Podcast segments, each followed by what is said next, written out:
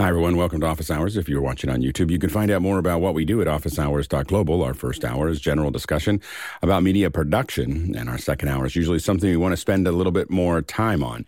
And today, uh, we're going to be talking about mixers. Not so much which mixer to pick, but what you think about when you're picking a mixer. So this is audio mixers, and as opposed to vision mixers. Uh, in, in, in, in Europe and the U K, they call them vision mixers and audio mixers. We're talking about audio mixers today. And uh, so we'll talk about the kinds of things that we consider when we're um, when we're working on the when we're thinking about those um, those items. So um, so if you've got questions about mixers and why to choose one over the other, go ahead and throw those into Makana. Uh, you can also um, just ask general questions. We've got a lot of questions in today, so it's very important to vote. So uh, vote on those questions. If you're in Makana, make sure to vote questions up and down. If you really, if you, if that, oh, that looks good, vote something up. If you don't want to talk about it, vote it down, um, so that we have an idea of what you want to cover, because there's a lot of questions in the queue. If you want to throw questions into the queue and you're not in Makana, you can use um, this ask office hours dot global or this little Q R code here, and that's going to let you go ahead and throw those into um, into a uh, the hopper, so to speak, and which we will then feed into Makana as we go. So if you've got questions, and you can use that twenty-four seven, so um, so make sure to take advantage of that. Let's go ahead and jump into the questions. Bill, what do we have?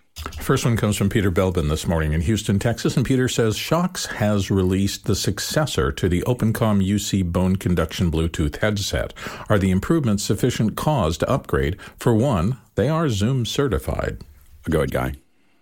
Yeah, we got to take a look at these at Zoomtopia. It's kind of funny. We we rolled, uh, we had a camera on a on a cart over to their booth, and we were in after hours, and uh, we showed the lady uh, how many people in after hours had OpenComm headsets. There was five five people that lit up, and they started holding them up, and Muddy was in there, and he was uh, he's like, I'm in a show right now. He held up a card that said, I'm in a show right now, but I have three.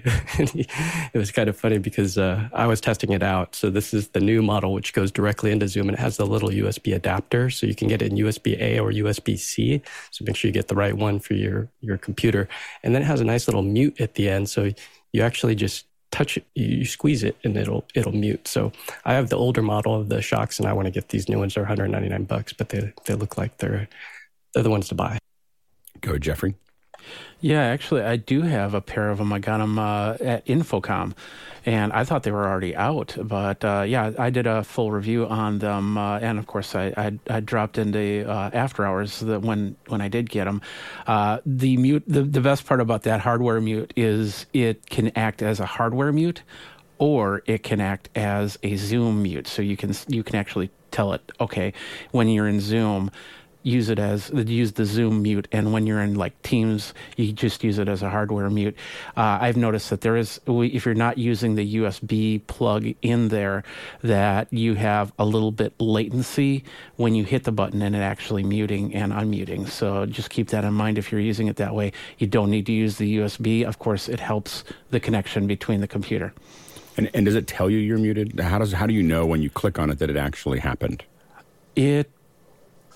I think it did say mute, but I'd have to. I, it's it was it's been a couple months since I did that, so I'll have to check. It's down in the basement right now, so I'd have to grab them. That's my biggest thing with software mutes, is worrying about that it didn't actually mute, like that, it, that that I think it muted. I hit the button to mute, and so with all Bluetooth mute, mutes, I've always wanted like a hardware hardware mute, just knowing that I'm disengaging something and I can feel it click, and I know that I'm off. Um, but haven't we've never gotten that. I have two of the original Open Shokz, I mean, the Shokz Open Comms. I, I don't know if what I saw on their webpage is enough for me to upgrade. Like, I don't know if it's enough to change change what I already have, um, but I do think that this is the best headset out there if you're talking on the phone. I, I, it's not going to replace this mic that I have here. Um, it's not going to replace most of our radio mics as far as quality goes. But when you're in a car, when you're doing something or moving around, uh, when you're on a phone call, I have not found any, and I've tested a lot of mics, and I've not found anything nearly as good as this one. And it really comes down to that boom. The boom coming down um, is uh, is just, you know, it's just physics. It's closer and it has some noise cancellation, and it's just, it just makes a huge difference. And so I, I highly recommend these. I mean, if I if I was going to buy them new, I'd buy the new one, you know, the, the, open, the, the number two.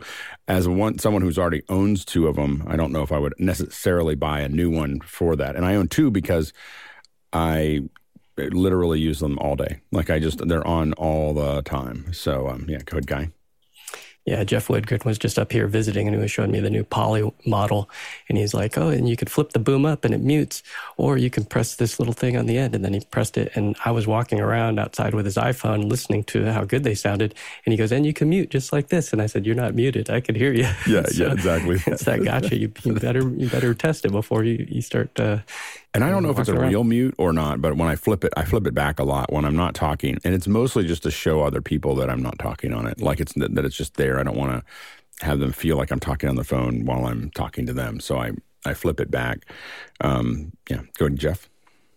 I mean, if you have the separate boom mic, sounds like that's just itching for a switch to be put in line. And then you have your physical switch. Yeah, but there's no physical, there's no, it's a Bluetooth headset, so there's no place to put a switch. I mean, they put a switch on the on the end, but again, I, I haven't, I just don't, I have a confidence problem with it. Yeah, go ahead, Jeffrey. Yeah, I, I, even though I still, I don't rem- remember if it said muted or not, there is that whole thing that you're touching the boom arm to mute it. So there is, and I believe there was a physical click sound when I pressed mm-hmm. that button. I, like I said, I have a video, uh, you can check my channel to see how that worked. What it what it did. Next question. Next one comes from Jeff Cohen in Miami Beach, Florida. And Jeff says, are DaVinci Resolve scripts just for Fusion tasks? I want to run a script after rendering audio only, but the option seems to only be available from the video render tab. I don't think that the scripts are supported in the Fairlight page. You know, so I think that the audio, I don't think that, and I think that it's just because there's a lot of things still coming together. I wouldn't say that it's only going to be that way, but I don't think that it currently is supported there. There's still a lot of like getting all the bits and pieces. Resolve is this kind of huge Frankenstein of lots of different code bases that have been kind of brought together. And what's interesting is as you look at every update, they get slowly melded together. You know, that like, you know, the features that are over here start showing up over there, that there's, you know, like I have this this odd problem actually with the project that you and I work on together is that I can't add, I can't find a way to add audio tracks if they don't exist already. Like if there's not a video with an audio set of audio tracks, like adding them straight out from from somewhere is has there's no drop down to do that. It appears. Um, so so I've been looking for that. So those are the little things that are kind of hanging out, you know, because of its video uh, history. And so anyway, so it's interesting to see, you know, where where this goes. But I I, I would assume that that you'll see more scripting available across the platform. But I I, I do think that it's I don't see it everywhere right now. Can't go, Jeff. Yeah, and and I think it nothing shows that or demonstrates that more than when you really look at the keyboard shortcuts. And I mean, they're just different from pane to pane. What works here is totally different here and yeah. so on. So hopefully, like you said, they keep bringing that together. It feels like they do it. And the problem that you get into is that you already have keystrokes that are there. And then you have people who have gotten muscle memory against those keystrokes. So it's hard to get people to change the keystrokes because then there's there's a certain percentage of people that'll be like, I can't use this anymore because they've changed all the keys. And, or they'll have to have the old DaVinci setup versus the new DaVinci setup, you know, that kind of thing. Well, they do have some some fairly good, it's not complete, but fairly good customization. You can go in yeah, yeah, you can go and in. reassign almost, you can even have it just set to Final Cut. Everything. But, but I mean, the functions are different from pane to pane. So oh, yeah, yeah. the keyboard shortcuts in Fusion work differently in Fairlight and, and the yeah. edit pane and so on. Um, no, absolutely. Next question. Peter Moore is up next from Auckland, New Zealand. Arturio has just released their AudioFuse sixteen rigs. It looks impressive. No Dante on this one, though, but maybe that'll come later. Any thoughts on this? Jeff? So this is a U S B audio interface that looks really cool. It's got a lot of uh, a lot of inputs, a lot of outputs. Uh, it's very expandable with uh, the A D A T light pipe. It's got sixteen channels of that for coming in and out. Got a U S B hub built into it, um, and uh, gives you both MIDI over U S B and gives you MIDI via five-pin D I N connectors. Uh, it actually has uh, instrument-level outputs for doing reamping, if you know what that is. It's actually really cool. So as a music studio sort of uh, hub, this would be a great thing. Uh, I don't see it ever having Dante because it's got no place for hardware slots to come in. Um, and, you know, this is not the kind of thing that would do any kind of immersive or Atmos mixing uh, without some kind of uh, kludge to add lots of outputs, because it only has uh, eight monitor plus the uh, stereo. So you don't get enough channels for that. But as a music production hub, it'd be great. Next question. Next one comes from Craig Kadoki in Toronto, Canada. D P A just posted a great guide to shotgun mics that complements their breakdown of interference tubes, since that's a common topic here. They are the very excellent Mic University on the D P A site, and he's got a link there if you want to find it and check it out. Go ahead, Jeff. Oh, Jeff? Oh, we lost Jeff, I think. He's frozen. so, oh, dear. Um, oh, I, I did... I did take a look at it. It looks great. so, so I, I think it's a it's a uh, um, a very impressive uh, website that they've set up. I, I have to admit that the video person in me looks at all all the stuff that they posted there. I didn't see a lot of videos. I saw a lot of explanations, and I was and I was like, wow, I could just take each one of these and turn them into a video and put them on YouTube. you know, like they're really good. It's really good data, but you really want them to be nice, concise little videos. Go ahead, Guy. Yeah, over the years, I met with a lot of different mic manufacturers, being a reseller, and I was always telling them to do this because, you know, you give great education, you you show people and let them hear how the different microphones sound. And in this day and age of not wanting to run over to your local music store and try five different microphones, it's nice just to go online at two in the morning and listen to them and say, okay, I want to buy this one and this one, or uh, try these two out, and then go, uh, you know, and order them and pull an Alex and, and return the one that you don't want.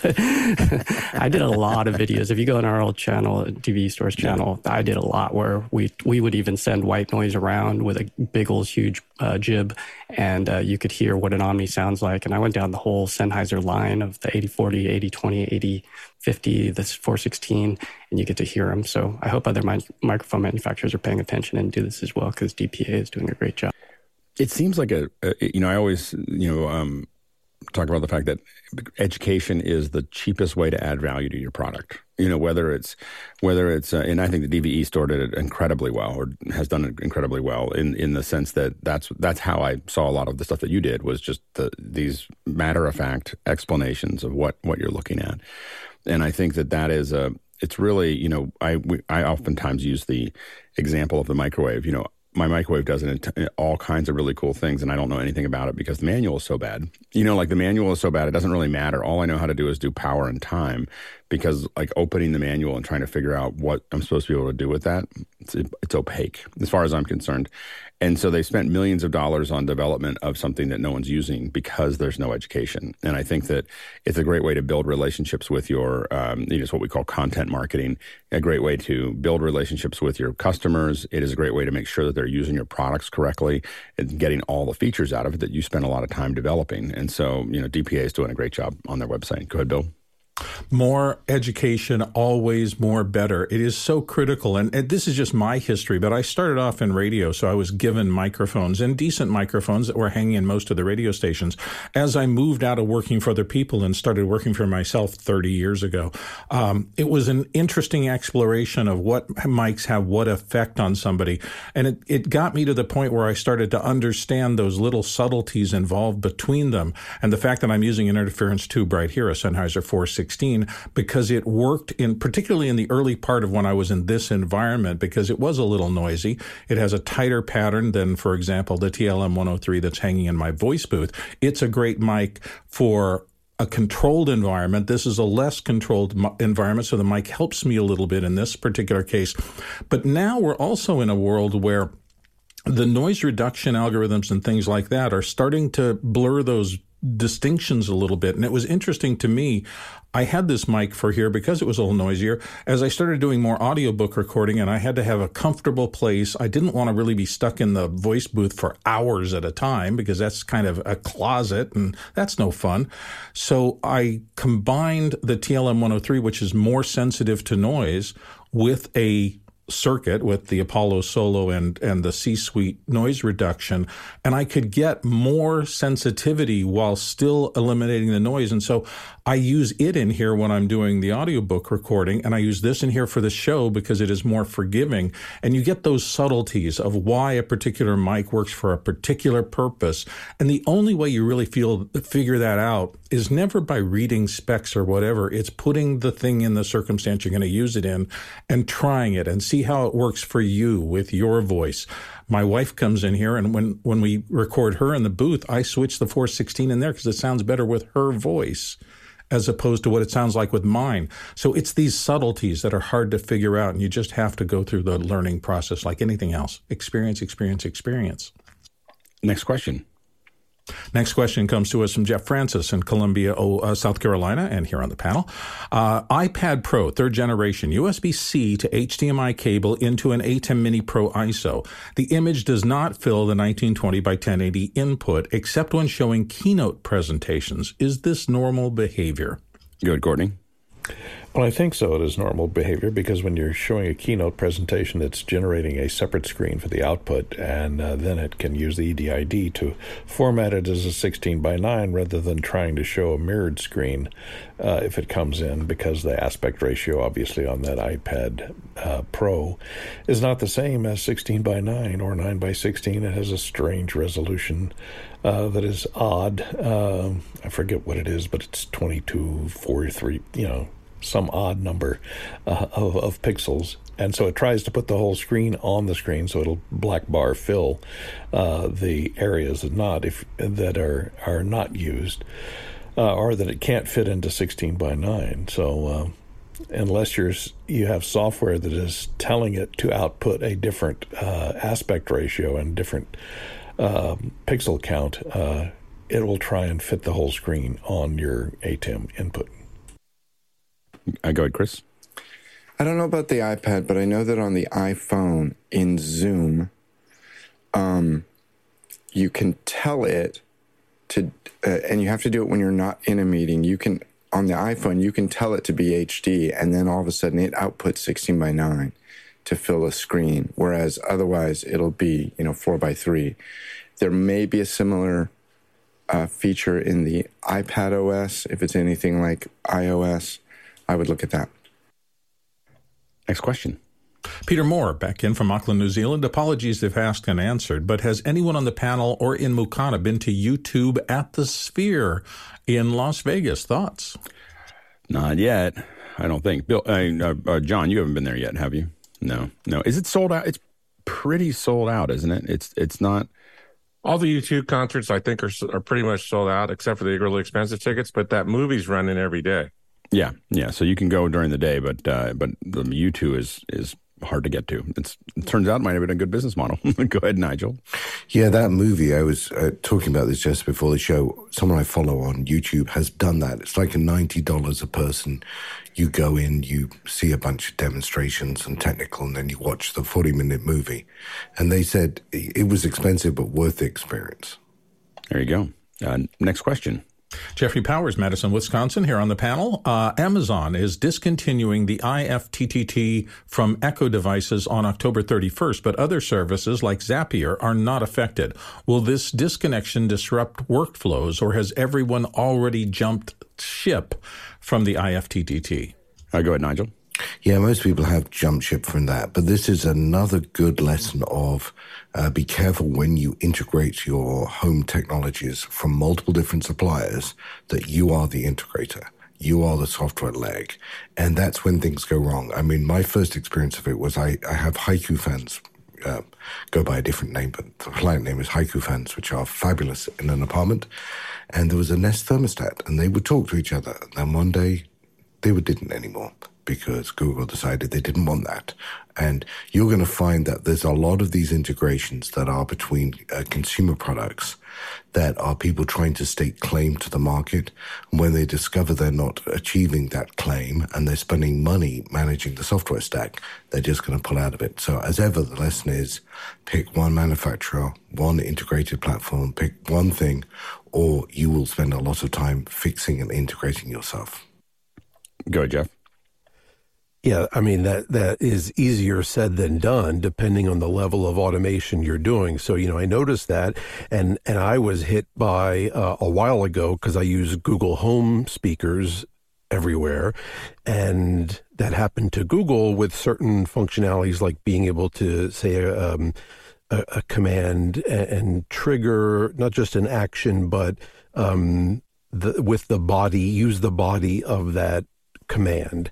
And and th- so this is a trend that, you know, is not great for the consumers. The companies are clamping down on, you know, and they'll tell us it's for security and everything else. But the reality is they want that walled garden of you doing everything with them.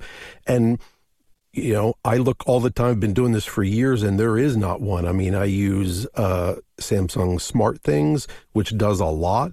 But that is talking to multiple different system, Hue lights and Google speakers and all this other stuff. And and you just need things, if you're going to do some cool automation, something to to the, the bridge between these systems. Smart Things does it, I F T T T does it, Zapier, and, you know, there is nothing. And, and so we're being affected. This promise of Matter, you know, hasn't connected everything, and and then there's tools like this, which the the big companies don't want to play with.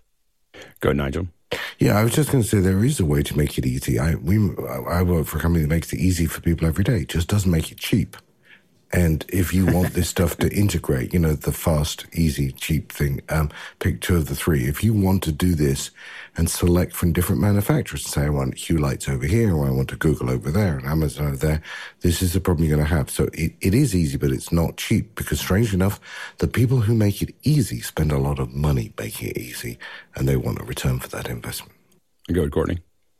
Yeah, I find uh, I don't use anything that uses a smart hub, an independent smart hub. I use everything that uh, interfaces. If it says on the package, you know, works with Alexa or works with uh, Google Home, you know, it generally will work. And when you go to add uh, things to the uh, A-Lady app or the Google Home app, Uh, you can add things, and it looks for things in your network, but it has to support those skills. In other words, it has to make contact with a server in China somewhere, or Europe, or, you know, you never know where the company that manufactured your uh, A V device that you want to interface with uh, is made, and hosts their servers that handle the Wi-Fi remote controls.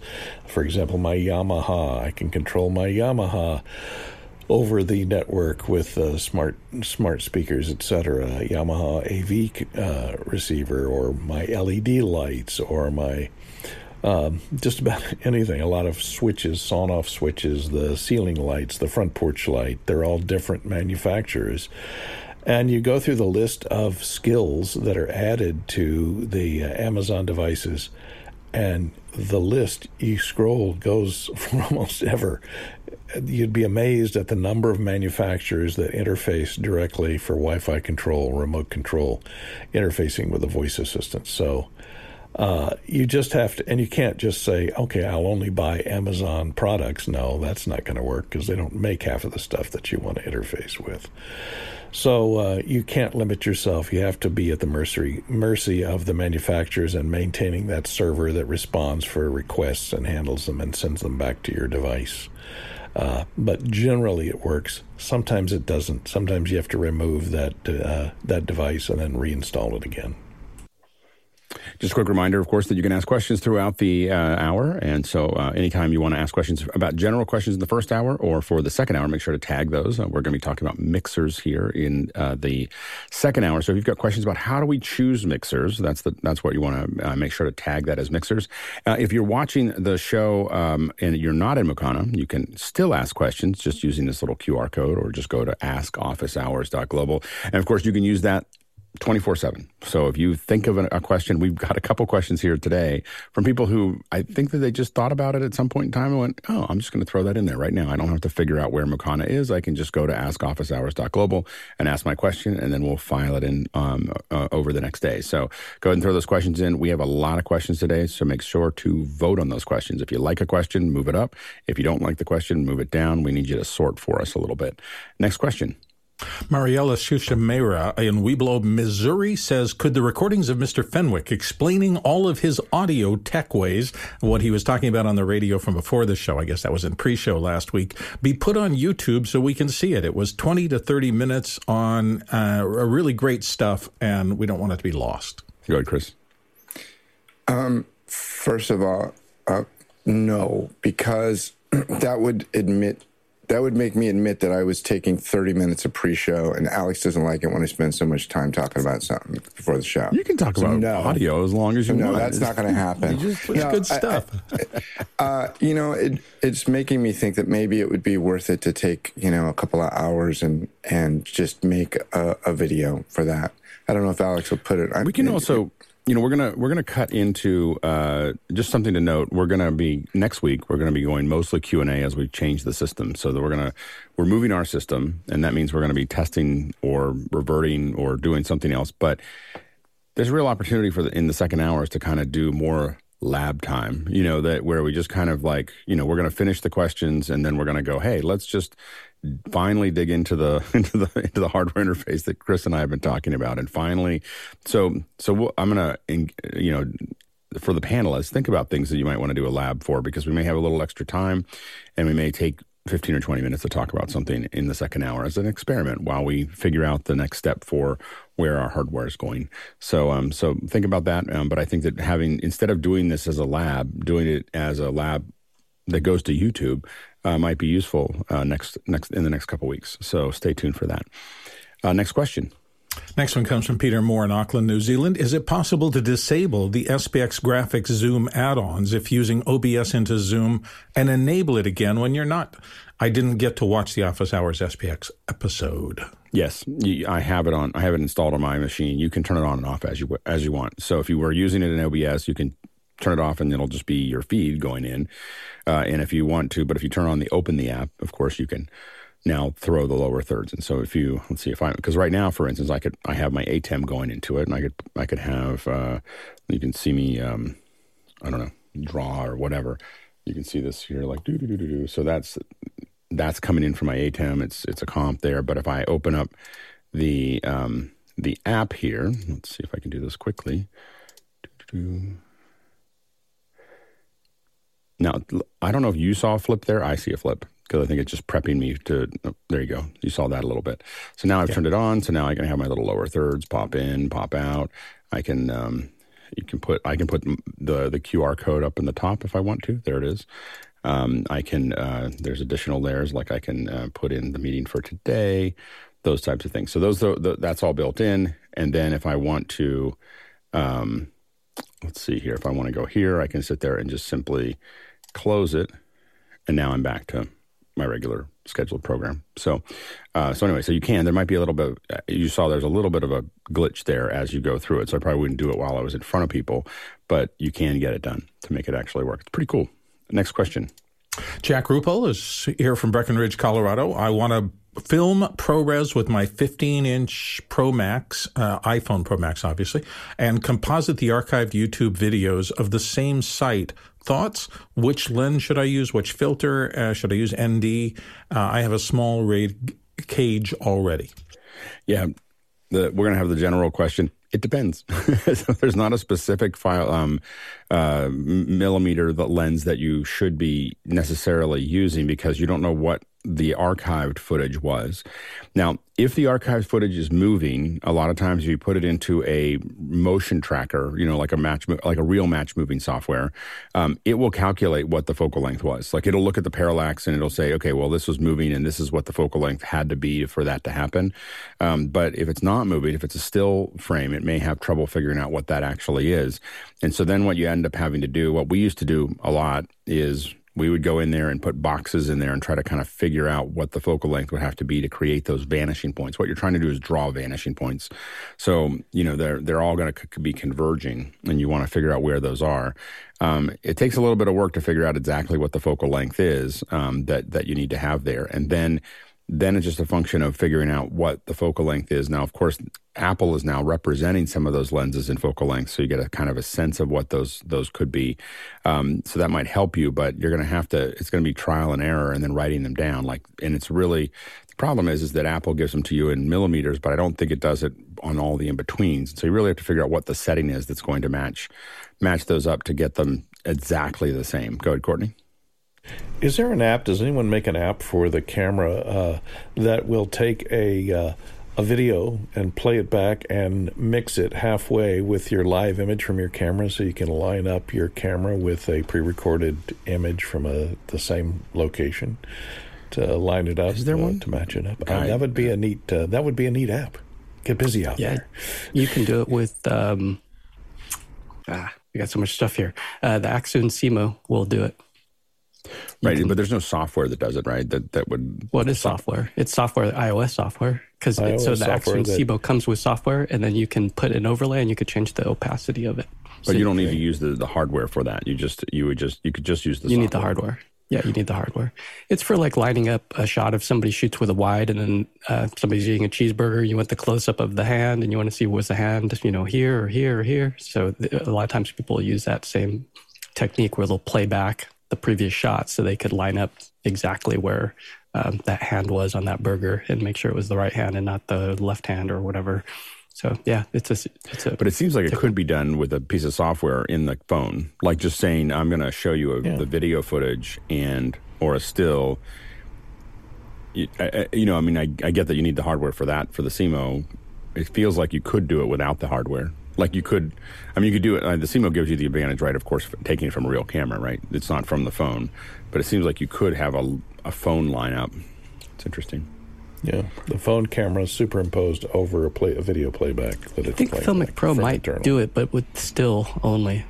Yeah, which is all you really need most of the time. It's not you're not really trying to match it. So I mean, if, even just a still reference that that would be that'd be useful. Yeah, um, it's funny. I I take uh, I take pictures.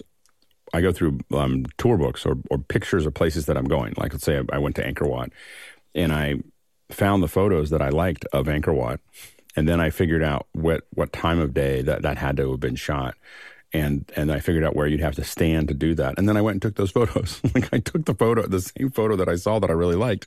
Then I had a friend of mine who said, "Why did you do that? There's already a photo of that." And I said, "Yeah, but that photo is theirs, and this photo is mine." You know, so so like you know like so so I so I now have that photo. I can do whatever I want with it. If I want to do compositing or do anything else, I, I don't have to. I'm not encumbered by copyright. So um so anyway, so it was it was a um but so I that lineup thing is something I thought about then. I didn't need to go. I didn't ever make them that lined up because I usually then took creative license and was close to where I needed to be and found something better. Uh, next question. Chester Sweeney in Las Vegas, Nevada says, is there a place on the Office Hours website to find out who specializes in which category? So, for example, Mitchell and Mobley for voices, Fenwick and Lindsay for cameras and videos, Liberty White and Bill for interviews and insights with Grant and Courtney Gooden. Um, this is from the Q R code, by the way. Um, and um, and yeah, the, there isn't yet. We're working on that. So we're working on a place where the panelists can kind of give us some background information. And then when you see the panel coming up, you can know kind of what questions to ask. So that's that's um, something that's in the in the in the pot. It'll take. It's, we're trying to figure out exactly how to execute that. But stay tuned. That that is probably somewhere in the in the not too distant future. Um, next question. Evan Troxell in Talent, Oregon says, what's the most reliable way to sync mic audio to a camera feed? He's talking about a Lumix G- G H five, for example, for meetings and streaming. Virtual cable with delay in O B S, somehow in the A T E M Mini I S O or other hardware or software solutions, or just get audio into the camera might be. Go, Jeff. Uh, so you don't tell us what mic you're using. I'm going to assume a professional X L R mic that's going into a preamp. So as far as I know, the Lumix G H five has a three point five millimeter stereo mic, so deals for camera mics. So getting a line uh, audio into that, you're going to need to drop the gain, and that's not a, a optimal gain structure. Uh, they do make uh, external Pro X L R Uh, guys showing one right now uh, for that, that will clip onto that. So that's a great option because when you get sound directly into the camera, your sync is taken care of. Second option would be to go uh, into the A T E M mini I S O because you can deal with sync there. I would probably avoid O B S because you're adding another layer of software on top of your uh, streaming software, uh, which can give you problems. Go ahead, Guy. Yeah, here's that adapter. I actually have one of these, and I have that. Well, I've owned that camera, but I still have this adapter here, and this is the way that we did it. That, that way, early in the chain, you're you're always synced, your audio. So this gives you your X L R mic in, and that way, you're, you're there's no chance of slipping out because it's video and audio synced together. When you go into the A T E M, there's always the chance that you might have to sit there and shift it around. And depending on how you got the audio in there, you might in, introduce some noise because that's a consumer Um, line level input. It's not a traditional uh, uh, line level that we'd use on in broadcast or in in, uh, in a facility. So um, you want to be really careful about introducing noise later in the chain with, with an A T E M Mini because it can just be, it'll be there uh, and then get the sync issue. So yeah, I'd do it early in the chain. Yeah, you may have some self noise um, with using the three point five uh, millimeter uh, jacks. Um, so that's always the the the the challenge there. Uh, so yeah, that hot shoe works. The problem with the hot, all, most of these microphone adapters is that the preamps are not very good. like so, so they are, so they, they tend to be a little bit noisy. They tend to be, and they tend to not handle overmodulation very well. So you may want to think about, um, if you have the money, think about getting an external recorder that can then may still add a little bit of noise, but gives you more control and allows you to record locally if for some reason you need that. And that could be a Zoom F series or the Mix Pre or something like that. Um, I use the Mix Pre three. It has a, the way the quarter twenty works on it, you can attach it to the bottom of a camera and then and then still put it on a quarter twenty on the tripod and then tie it back into the camera. And so we use that a lot to, you know, to get that, that, that way I get the preamps and the limiter and everything else that I want with it. And I can record it separately in a much higher quality and then pass it back in. But if streaming is the only thing you want to do, I think embedding in the camera um, and then, or potentially in the A T E M uh, will work. Um, next question. Daniel Partridge in Rochester, Minnesota says, we have five Yamaha Q L ones and one Q L five that haven't been updated in at least five years. They, of course, have Dante cards and four Rios that go with them that also haven't been updated. Any suggestions before we attempt to do that upgrade? Go ahead, Jeff. So first of all, Daniel, I'm going to commend you on keeping everything uh thinking about this update in, in mass rather than individual things, because you're going to need to update everything together. Uh, and I'm of the policy that if it's working, uh, you know, if it ain't broke, don't fix it. Um, and then you look at things every few years and decide to update. So the first thing you want to do is, is gather all the software you're going to need, both uh, console Yamaha firmware and Dante firmware, and take a look at those and make sure they've been out for a while and tested. Don't use something that's brand new uh, because you don't want to update and not be able to go back. Um, make sure you check and see what the order uh, that's suggested by the manufacturers, whether you need to do the firmware first and then the Dante firmware, or if it's the reverse order. And I do believe uh, I'm a Mac person and I needed to get a P C to do the Rio up firmware updates, at least the previous version. They didn't have software for for doing that. Um, so some of that you're going to do connecting to them via uh, over the Ethernet to do a firmware, firmware update, and some of them you're going to do in Dante controller to do those updates. Next question. Marielle Shushamera is back from Webulo, Missouri. Great to hear that you could still sell the old Production Studio four K for a good price. Jeffrey, what are the prices that these are actually selling for on eBay instead of what they're being listed for? We have a four K one M E that we'll be selling soon, too. Uh, go ahead, Jeffrey. So, so those of you who don't know, I, I sold my uh, A T E M uh, Production Studio four K uh, over eBay, and uh, basically this was a device that was in production back. I bought it back in twenty sixteen, I believe, twenty fifteen, twenty sixteen, and I used it for a few years. Uh, I am not the person to ask this question to, really, because uh, if I sell something, I am I put a lot of thought into how much I've actually used it, how much value I've already gotten out of it. Because the one thing I hate is when somebody buys something, they use it, and they, they just bang the heck out of it, and then they try to sell it for the exact same price that they bought it. It ju- it just doesn't make any sense to me. So my my thought was I wanted to get it out of here, uh, and if somebody could use it, which apparently the person that did buy it builds fly kits and uh, uses the production studio four K for that, so it worked out perfectly in that case.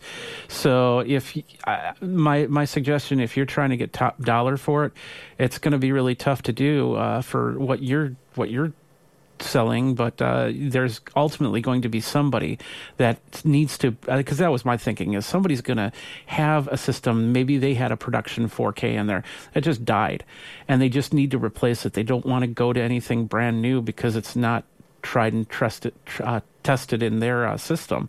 So that's where I wanted to go with it. So I, I, I bet you I undersold it, but once again, I made a lot of money off of that production four K, so it's not a big deal in my case. Good guy. Yeah, somebody's sold over one hundred thousand items on eBay at one hundred percent feedback. Uh, uh, the, the trick is to go look at completed listings. So you, you go on the left side here and down down here. So after you do a regular search, you scroll down on the left side and you could click this little button here that says completed items. And then you look in the green for what has actually sold, because sometimes things will be bundled.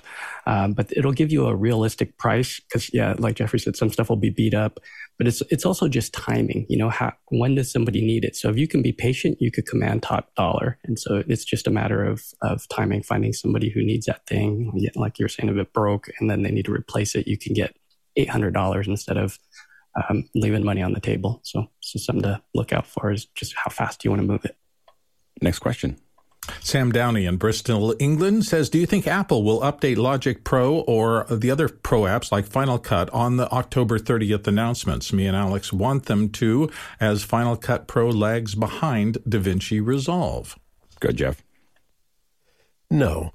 Um, but of course, the caveat being no one really knows what they're going to do except for uh, them. But uh, doubtful. I mean, you know... Th- They, uh, as everyone has pointed out, you know, it's a scary fast event. So certainly it's going to be uh, Macs hardware. And, and I can't remember the last time that they, at least as part of the event, talked about, you know, things like Final Cut or, or you know, some of their other great software, Keynote and, and Pages and things like that. So, you know, a software update could be slipped in into the press release announcements. I mean, that's always certainly possible. Highly doubtful it'll be part of the event. And, but, you know, also, I think there's no question those are two distinct products. You know, like Alex mentioned, what's great but also problematic about DaVinci is that it's a whole bunch of products bundled into one really cool product. Um, these are, even though they talk about the workflow between um, the, the two, you know, the the audio only is clearly for music. They don't intend for you to really use it except for anything else but music. And then Final Cut does video, and as Bill pointed out, has some cool voice uh, voiceover modules and things like that. So that's for dialogue with video, and that's the way it's probably going to be in the for the foreseeable future. Yeah, go Bill. Just don't mess anything up, please. I've, I've got so much work and I'm making so much money off of Final Cut. And yeah, oddly, I am doing all my audiobook work in it, and it's been brilliant for that. So mm. I, right now I have this stable thing that does every video project I could possibly want smoothly and about in uh, maybe the third of the time I used to spend doing them. And in audio, it's been brilliant for the kind of work that I need to do. I absolutely understand that other people will need to do other things and that maybe a tool like DaVinci or something else is better if they're going to do heavy color grading or something. That's all fine. But right now, it's a stable, brilliant system, and just don't mess it up for me, please. Go, go, yep, go, Courtney. Yeah, I think the only reason for them to change the software platforms like uh, Final Cut or any of their Logic Pro, their software products, is if there's a change in the hardware that would demand it, uh, like when they went from uh, PowerPC to Intel, or when they went from Intel to ARM and their own their own chipsets. We don't know what the M three will be, but the rumor is it's just kind of an incremental upgrade. They may add more cache, they may add more cores, they may add more uh, processing power on the G P U, onboard G P Us. The one difference, the one fly in the ointment might be they might add some neural networking cores. Mm-hmm. Apple has been very silent on using on A I, and uh, all the other chip manufacturers are now adding these uh, neural cores into their primary uh, one-chip computers and their laptop piece, their laptop uh, chipsets. And the Snapdragon we saw yesterday added a bunch of neural cores and onboard uh, neural network processing. Uh, so if it does that, and the software products can take advantage of it, like Final Cut could do a lot of the things that Adobe was announcing with generative A I, then they might have a reason to announce them. But this particular announcement on the thirty-first was so haphazardly launched that I don't think it's going to be anything earth-shaking. Go ahead, Chris. I don't know that Apple does a whole lot that's haphazard, but um, uh, history is the best way of predicting uh, what's coming up. The the scary fast thing is not going to be software. Uh, what's more likely that to possibly, and I and I don't think it, there will be, uh, November sixth through eighth is the Final Cut Summit. They may, they have in the past uh, released a Final Cut update uh, immediately before that, and then they're all excited and they go, oh, let me show you what we just did. Um, And I will say that based on your A I comment, I just read this thing on Mac Rumors the other day that said that Apple is spending, uh, I can't remember what the number was, John. It's like billions, predicted to spend billions buying A I servers, A I uh, processing. You know, they, they need big old computers to do that stuff in the next eighteen months. And, um, and I guess it's based on orders they've already received in twenty received in twenty twenty-three.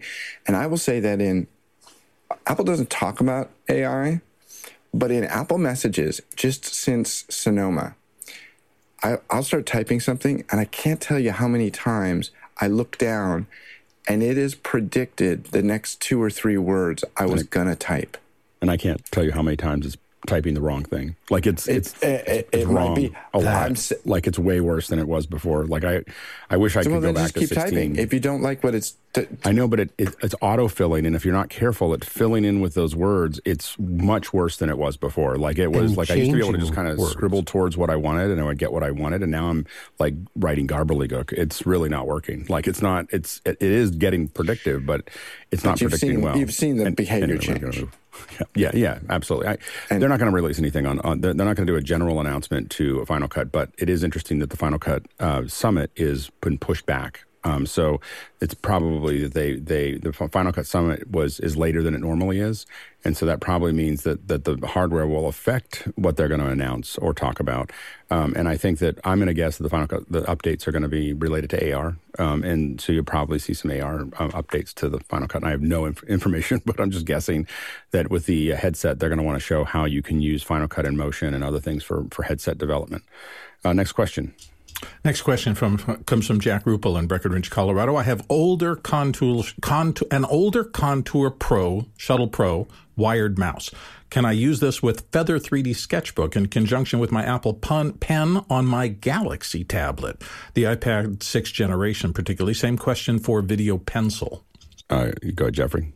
So the funny thing is I actually found my uh, Shuttle Pro uh, while I'm moving things out, and I did plug it into the iPad, and it did not work at all. I tried like Luma Fusion, I tried a couple others, just didn't work. Maybe you'll get a couple mouse button clicks out of it, but they do need drivers to work, and there's no iPad drivers. I don't know about the Galaxy, but uh, there's definitely nothing for iPad right now. Next question. Ronnie Hossway in Tromsø, Norway. This is interesting. Organizing one million adapters, mics, mixers, cameras, lenses, filters, stands, trusses, speakers, and the list goes on and on forever. Shelves, boxes, hooks, flight cases, racks, pallets, and trucks. How do I manage all of this from a practical point of view? Go ahead, uh, Jeff. Barcodes. One word, barcodes. But really, it comes down to two things. It's got to be technical solutions as well as procedural. All of the best technology in the world fails if people aren't following procedures. So you have to have a place for everything, racks. And if you watch some of the videos of Amazon, for instance, how they deal with their warehouse now, now you could put some robots in that do what, and, and the new humanoid robot bits or whatever it's called. But, but in other words, just have a place for everything, racks and bins, just like they do. And then grocery stores have figured out barcodes work really well. Include in the barcode structuring your your structure for how you do it, where the barcode not only identifies each individual thing, but part of that identifies rack and bin. So rack, bin, and the actual thing as part of a barcode, you know, except for the tiniest thing that can't support it, and everything that comes in and out gets scanned by the barcode, so you know where it is, where it's supposed to be, and if it's out, where is it, who has it. Good, Gordon. Uh, I got one word for you. P-Touch Cube. That's yeah. more than one word. It's yeah. one of these to organize. Plus, the P-Touch Cube plus. P- Get yes. the plus. Yes, the plus. P T P seven ten B T. I have one of these. Alex has them. They're great. They're wireless. They're they're Bluetooth connected. Uh, they're self-contained batteries, and use them to make uh, lots of labels for all those cases that indicate what's inside each one of them. They also can print barcodes on there. So if you have some scanning device that you want to barcode all your cases, do that as well. But that'll save you a lot of time. That, that the um, cube. Uh, Yeah, especially your wall words. Like, what does this wall word go to is a really, that's the most powerful part of the P-Touch, just to label all, every wall word when it comes in, because you'll forget what it was within a week. Um, so so make sure to, to, I sit there when I buy new things and I got a new wall word, I just sit there and, and I'm I'm very quickly putting that together. The um, I will tell you that I don't use barcodes. But we use barcodes, but the problem is it took up so much labor to manage the barcodes that it wasn't worth the time to do that. I, I felt like I could lose equipment, and it would, it would save me money from a pure time perspective. So um, so we didn't do that. But what we did do is use a lot of the Uline. These I have all kinds of Uline um, bins that you can pull in and out and put in shelves and so on and so forth. And we label the bins, and we put things in. I bin things a lot. You know, like I have a lot of bins. Um, you might have seen, you can't really see a lot here, but I've got like probably fifty bins over here of all kinds of little things that I keep sorted in those in those areas. And I would highly recommend that. I try to hang cables that are shorter than three feet and then roll them um, at the same same diameter if they're longer than three feet. Um, and, um, and so I bin all the other stuff. The cables I try to hang, the, the reason they hang is so they don't kink as much. Um, so next question. Michael Marsh, San Anselmo, just getting started with Apple Main Stage. Any advice for a noob? Uh, please recommend a low-cost foot pedal. Go, Jeff. Thanks. So, Michael, you don't tell us uh, what instruments or you're trying to run through Main Stage. Um, Main Stage is a performance tool. It's virtual synthesizers, but it also has uh, guitar amp simulators and pedal boards. So um, if you're a keyboard player, I would start with mapping the the actual keyboard pedals that you have attached to your keyboard uh, through MIDI and using those. Uh, if you have any kinds of these, so there's two primary types of pedals. There's just a switch on or off, and then there's something that's variable, an expression pedal. So if you actually have some of those, or if you, you know, a lot of times people have a bunch of these laying around, uh, grab some from friends, and you can get a an expression and switch pedal to MIDI adapter fairly inexpensively, under a hundred bucks. And then you could go into sort of Bluetooth pedals. Uh, iRig has one, but now you're getting up to a hundred dollars. Behringer kind of has the the mother of all footboard pedals that has like a dozen switches and two expression pedals. And I think that starts about one hundred sixty U S uh, MIDI device. And you're also going to need a MIDI interface to get that into Main Stage, but I assume you have that. Next question. Next one comes to us from the Q R code uh, from David Brady in New York. Apple Vision Pro is kind of pricey. In order for the tech to become ubiquitous, what is the price and or tipping point? Go, Jeff. It's clearly intended to be a device. It supports hardware keyboards. So I would look at a minimum, you know, the the Max Pro pricing for the iPhones, the the newest iPads, you know, somewhere in that ballpark. And that's eventually, I mean, they are very intentionally keeping it at a high price point now to get developers and bleeding edge folks. Uh, they don't want lots of people ordering it just yet, but I think ultimately that's the price point. Yeah, I, you know, I think that it'll go down. Um, you'll probably see one of the, the, the current one become less expensive a year or two from now. Um, and then another one will be about the same price or higher. In fact, they'll probably go up a little bit um, on those. Um, so I and they'll make they'll sell as many as they can make. The, the, the making them is hard. So they you know, but they'll sell as many as they can make probably for the next five years. So, um, so I don't think that they're worried too much about the the demand uh, because the demand's going to far outstrip their ability to produce them. So, so I think that that's you know, so I think they'll keep them at the same price until they get to a point where they can reach equilibrium. But I think that's probably three to five years away. Uh, next question. Chester Sweeney in Las Vegas, Nevada. Before the smartwatches came to market, what were everyone's watch of choice? Uh, go ahead, Jeffrey. My phone. Uh, actually, I had I, I got rid of watches before this uh, first smartphone, but then I uh, before that I was using a Timex Ironman watch. Go ahead, Bill.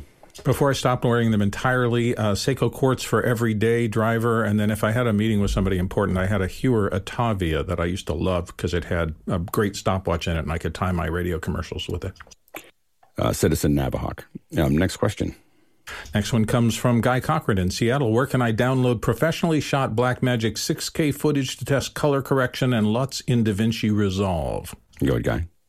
Okay, I'll admit I threw myself a softball here. Yeah. Uh, here it's called a Cochran. Is, that's the technical term for it. It's yeah, that's it. I'm pulling a Cochran. So here on ba- Blackmagic's site, they're excited that uh, Mike Mann has shot a bunch of uh, B-RAW, and it's available for you to download. They're one point three gigabyte files for the ungraded original files, and you can play with these in Resolve, and I'll put a link in the chat. Uh, they're really happy with the results of the new OpenGate, so uh, something to take a look at. They, this just got uploaded uh, real recently because Blackmagic reached out to me and said, hey, did you try this? So I'm excited to, I just downloaded it while I was uh, talking to you guys, so uh, I'm excited to play with it.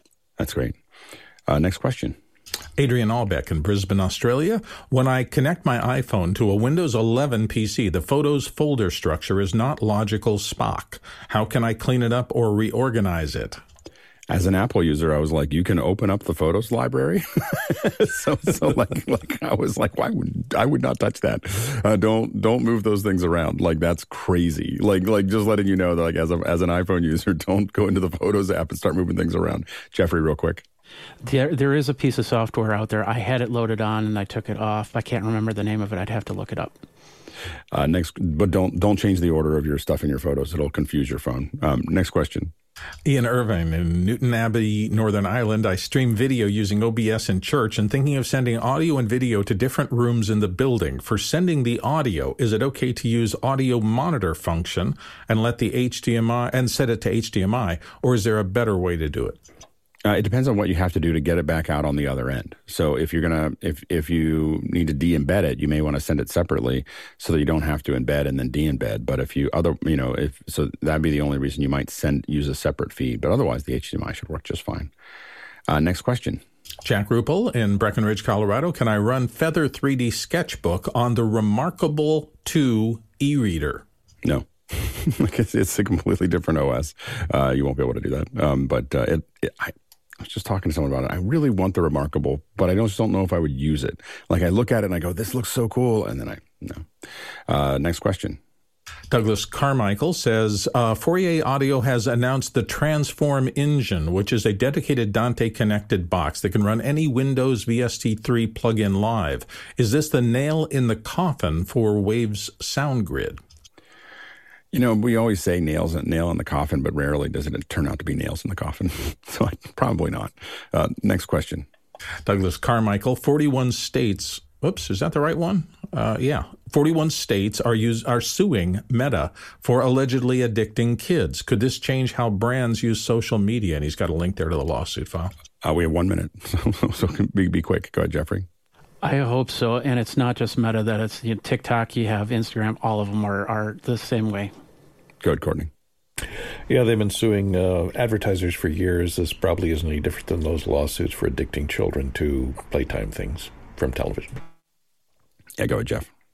And the answer is no. As long as it remains legal and profitable, they'll keep doing that thing until it's not legal or and or not profitable. I don't really know how you'd re- regulate this. I think that's the problem that I have is I just don't understand what it would look like. Um, quick announcement. Uh, we're going to be talking about mixers in just a second. Um, uh, by the way, uh, if you haven't seen it, maybe we'll talk about it some somewhere in the future. Uh, D J I, D J I, while we were sleeping, uh, released the Osmo Pocket three with a one-inch sensor and the ability to be a webcam. so so it's it's uh, it looks like a beast. I mean, a beast of a little camera.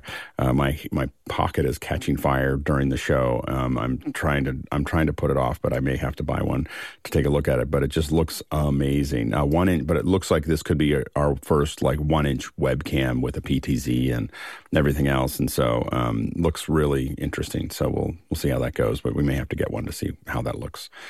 Um, a quick reminder that uh, tomorrow we're going to be talking about Color Lab A I. Um, so um, we're going to have uh, Dado uh, Valentik.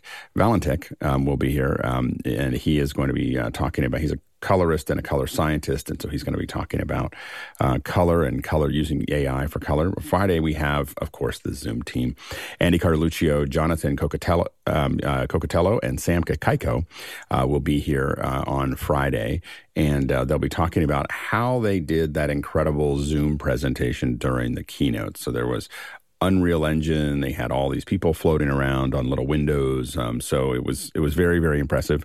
And um, and so that was uh, so they they're going to talk a little bit about that and break it down for you. So definitely come in on Friday. That's going to be a, a great one.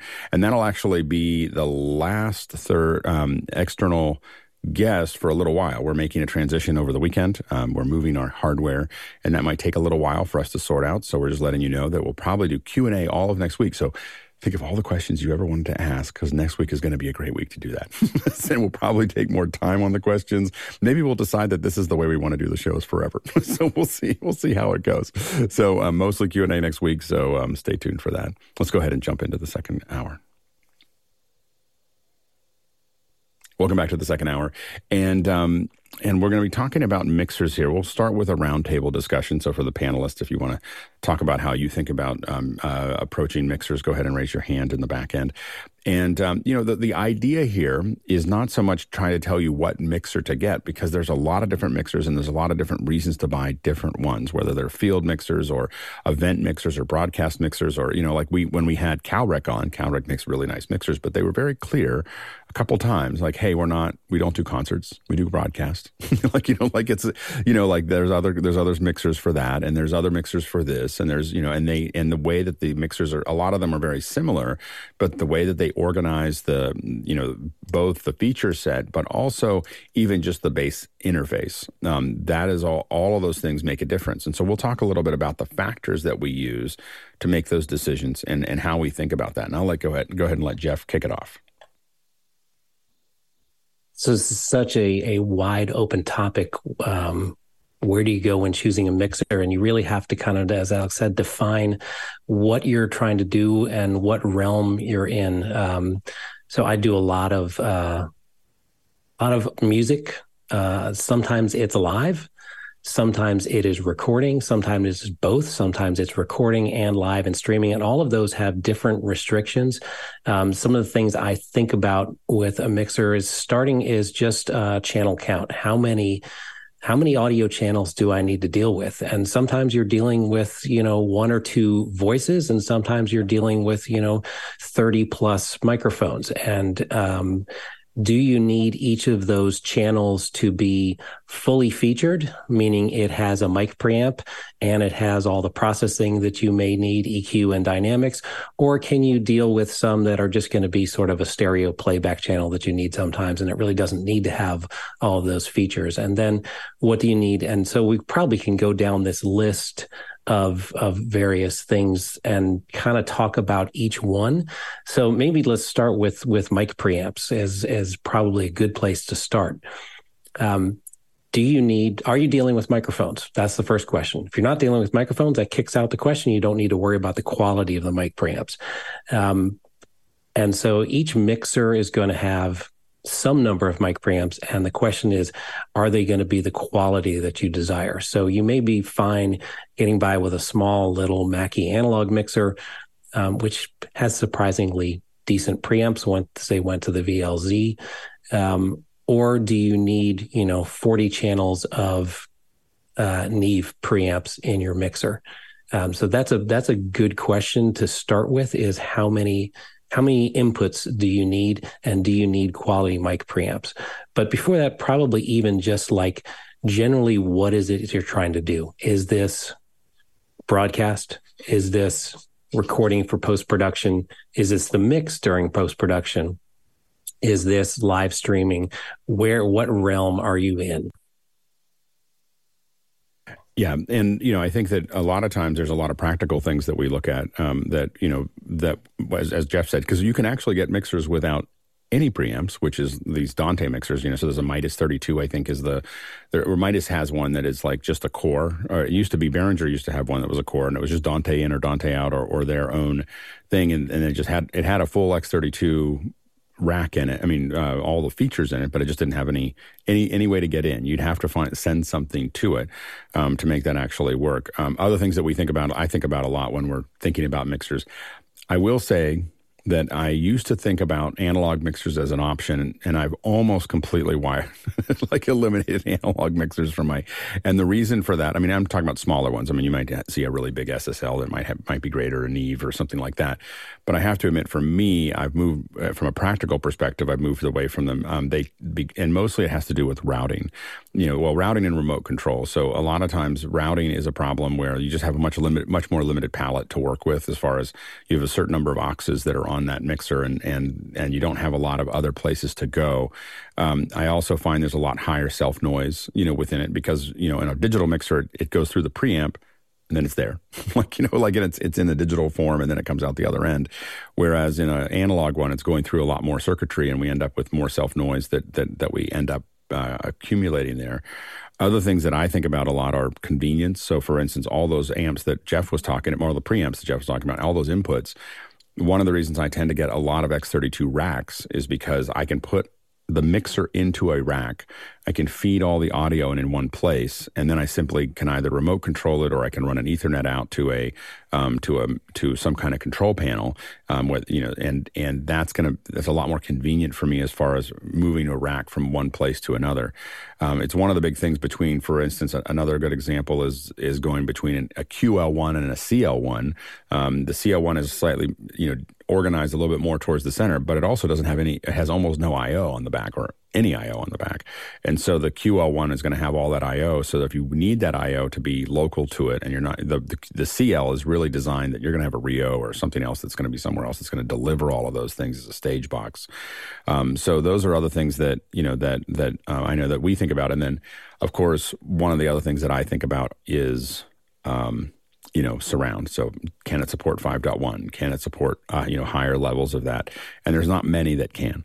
so so you start getting very quickly into, um, you know, what, you know, that, that starts to limit what you can and can't do uh, with those mixers. Yeah, go ahead, Jeff.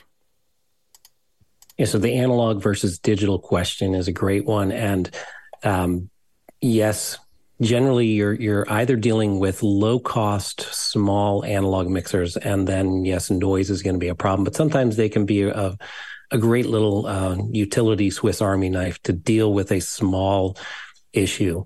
Um, and then you get into the very high end analog mixers, which is huge budget. And one of the things that's gone into those, besides really top quality analog circuitry, is some kind of ability of control that is just easy and ubiquitous in digital mixers to have uh, instant snapshot recall of every function of the console. That becomes really difficult to do in quality analog circuitry. So that's where I think why you and I are choosing digital consoles, because you can set snapshots, scenes, whatever the particular console calls them. Um, but it's very easy to let a mixer switch from one job to another, or even one portion of a job to another. If you've got three bands, you can sound check each band, you can save all those settings, and at the recall them instantly, every setting on that entire mixer. And also you can save all those for later. So if you're coming back to the same kind of job, that routing, those all those parameters in the mixer are saved and easily recallable. So that's where one of the places where digital can really excel. Second thing is you're talking about moving that I O close to the source. So if you get your your analog to digital conversion as close as possible to the source. So if you're going from microphone through a short microphone cable to a mic preamp and immediately into an A D converter, now it's bits. And we do a much better job um, because we've separated the the information, the audio, from the quality of the transmission. As long as we get the bits there, all the quality is there. Whereas an analog snake is heavy, and we can have problems running long distances. So digital allows us the ability to run long distances, and also we can split, we can mult, we can send things to multiple places infinitely. So that routing uh, becomes really, really easy, flexible, and most importantly, doesn't degrade our signal. Yeah, when it comes to scenes, one of the things that we did early on, we were doing, we were shooting with these with Ozos, and we had a multiple camera shoot of a band. Uh, this was at N E B out in the parking lot, and the band was playing. We realized, oh, the you know, every time we switch to a different, sur- uh, every time we switch to a different camera, the surround mix needs to change because you're now standing in a different position than you were before. And so we were able to build scenes within the Q L five. So we had surround scenes for every position. And then we tied it in via G P I O from the switcher. So when the switcher cut, it would actually fade from one scene to another um, to get to to reorient your your surround um, as it as it worked, and it worked perfectly. Um, but that's the kind of thing that an analog board will not be able to do anytime soon. And so being able to do that, and again, for one of the things that we look at is, you know, we.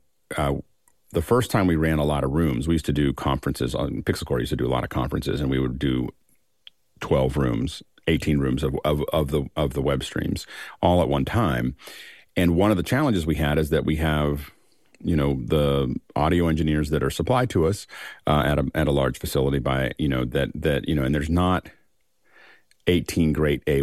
you know, A ones, you know, that are available in San Francisco. Um, there's about four, you know, and so and so what you end up with, yeah, Chris is like, maybe four. so, so anyway, there's really two, you know, like, and so and so the thing is, is that, and we know who they are, and one, and we know that they're booked, they're booked like a six months ahead of time for a major, major event. And so um, as a must have. And so we would end up with folks that just didn't have as much experience. And at first we thought, oh, we'll just put little analog boards in. But the problem was, couldn't see them. We couldn't see the boards. We couldn't see what they were doing. And so we were getting feedback, and then we're going over there and talking to them over comms and da, da, da, da. What we found way easier is to just have all of them be, um, I think in, in our case, they're Midas thirty-twos, but we just had all of these um, uh, Behringer boards that are Behringer mixers that were in all of them, but they all came back, and we had a laptop that basically, we had three, six laptops that could jump to any, you know, each one of them had two or three rooms in them, and we could listen to them, and Brian Maddox could simply just jump into the room that isn't making sense and move the sliders, and we could be on the comms and just telling the audio engineer, I need you to pick your hands up and don't put them back down again.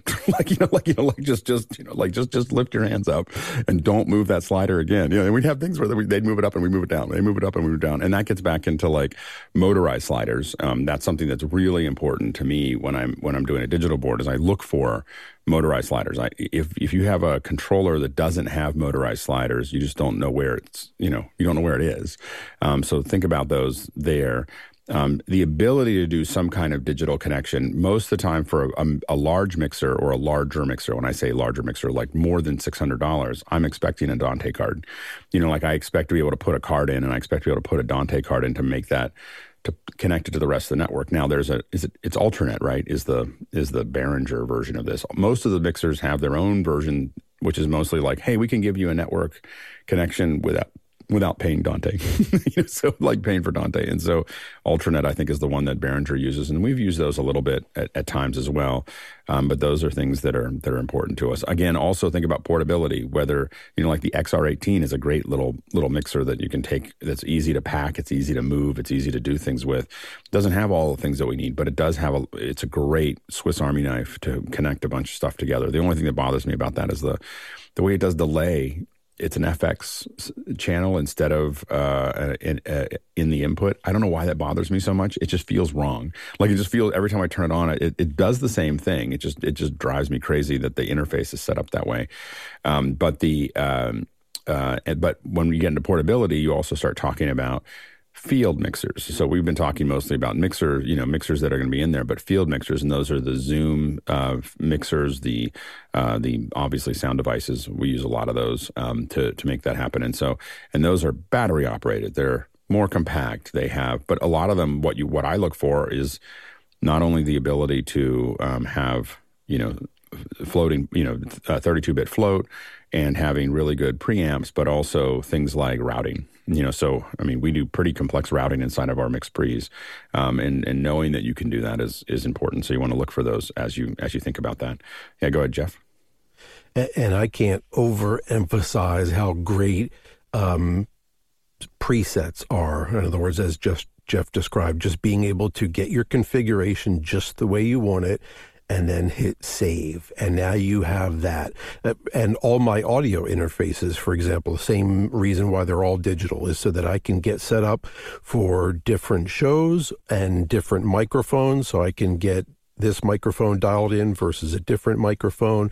And even for this show, I just call up all my presets for this show, and I'm always at the same levels, barring today's problem. And um, and like Alex uh, also said, the it lets you, by the way, separate the controller from the mixer, so you can use different controllers. And that's the beauty of motorized faders, is when you recall the settings, now your faders go right to where they were. And it also, of course, lets them be distributed. The mixer, like an X thirty-two, can be in a rack, and then someone with a digital controller can be somewhere completely different. And the last benefit, once it's digital, once you have presets, now you can also introduce automation into your process where, you know, one button, for example, can do a number of things, including bringing up all your presets. Go, Bill. It's just been so much change in this area, and I think it's going to continue. When I started, it was I was mostly doing field work, mostly doing E N G type work. Uh, then I moved more into editing, so editing is more post rather than live recording and the rest of that. And then the computers come in, and once the computers came in, it was re- really interesting. I started, it was almost like the, the industry's traditional cat. Um, categories were melting down a little bit. And I remember the first time I saw somebody doing a live show with nothing but a laptop, had no actual hardware mixer there. And, and I won't get into the differences, the, pre, the the whys, but I just remember it lighting up and going, it's possible now to do it all in the digital realm with a different kind of tool than I was used to. And then in my audio for video work, I started seeing this confusion of what kind of tools do I even want? What Jeff was just talking about in terms of the aggregation of different functions into one control that can be automated really does provide a lot of extra power and a lot of a lot more simplicity. So you don't have to touch seven things to get it done. You just preset it, touch one thing, and it does everything you've preset. And even to the point now, and I famously used Final Cut, and they changed a lot of the audio stuff, and we didn't have some of the traditional mixing tools like a virtual slider-based mixer. And we had to start thinking in terms of these new concepts like rolls and like compound clips to perform some of those same functions. And the only thing I'll say about it is it just caused me to get out of my traditional thinking and think that the only way to do audio comfortably for me is to go back to the things that I used to have. And it forced me to confront the fact that I don't have those in some cases anymore. I have new tools, and I have to stretch myself into thinking about what are the positives of the new tools versus the negatives of I don't have this thing that I used to use, a log tape or slider, and that's the only way I'm going to set my volume. And it was, for me, it was freeing to start thinking in new terms. And I think we're going to see more of that coming out. I mean, I, iPad mixing, I, um, I think it's iOS, I, it's just crazy.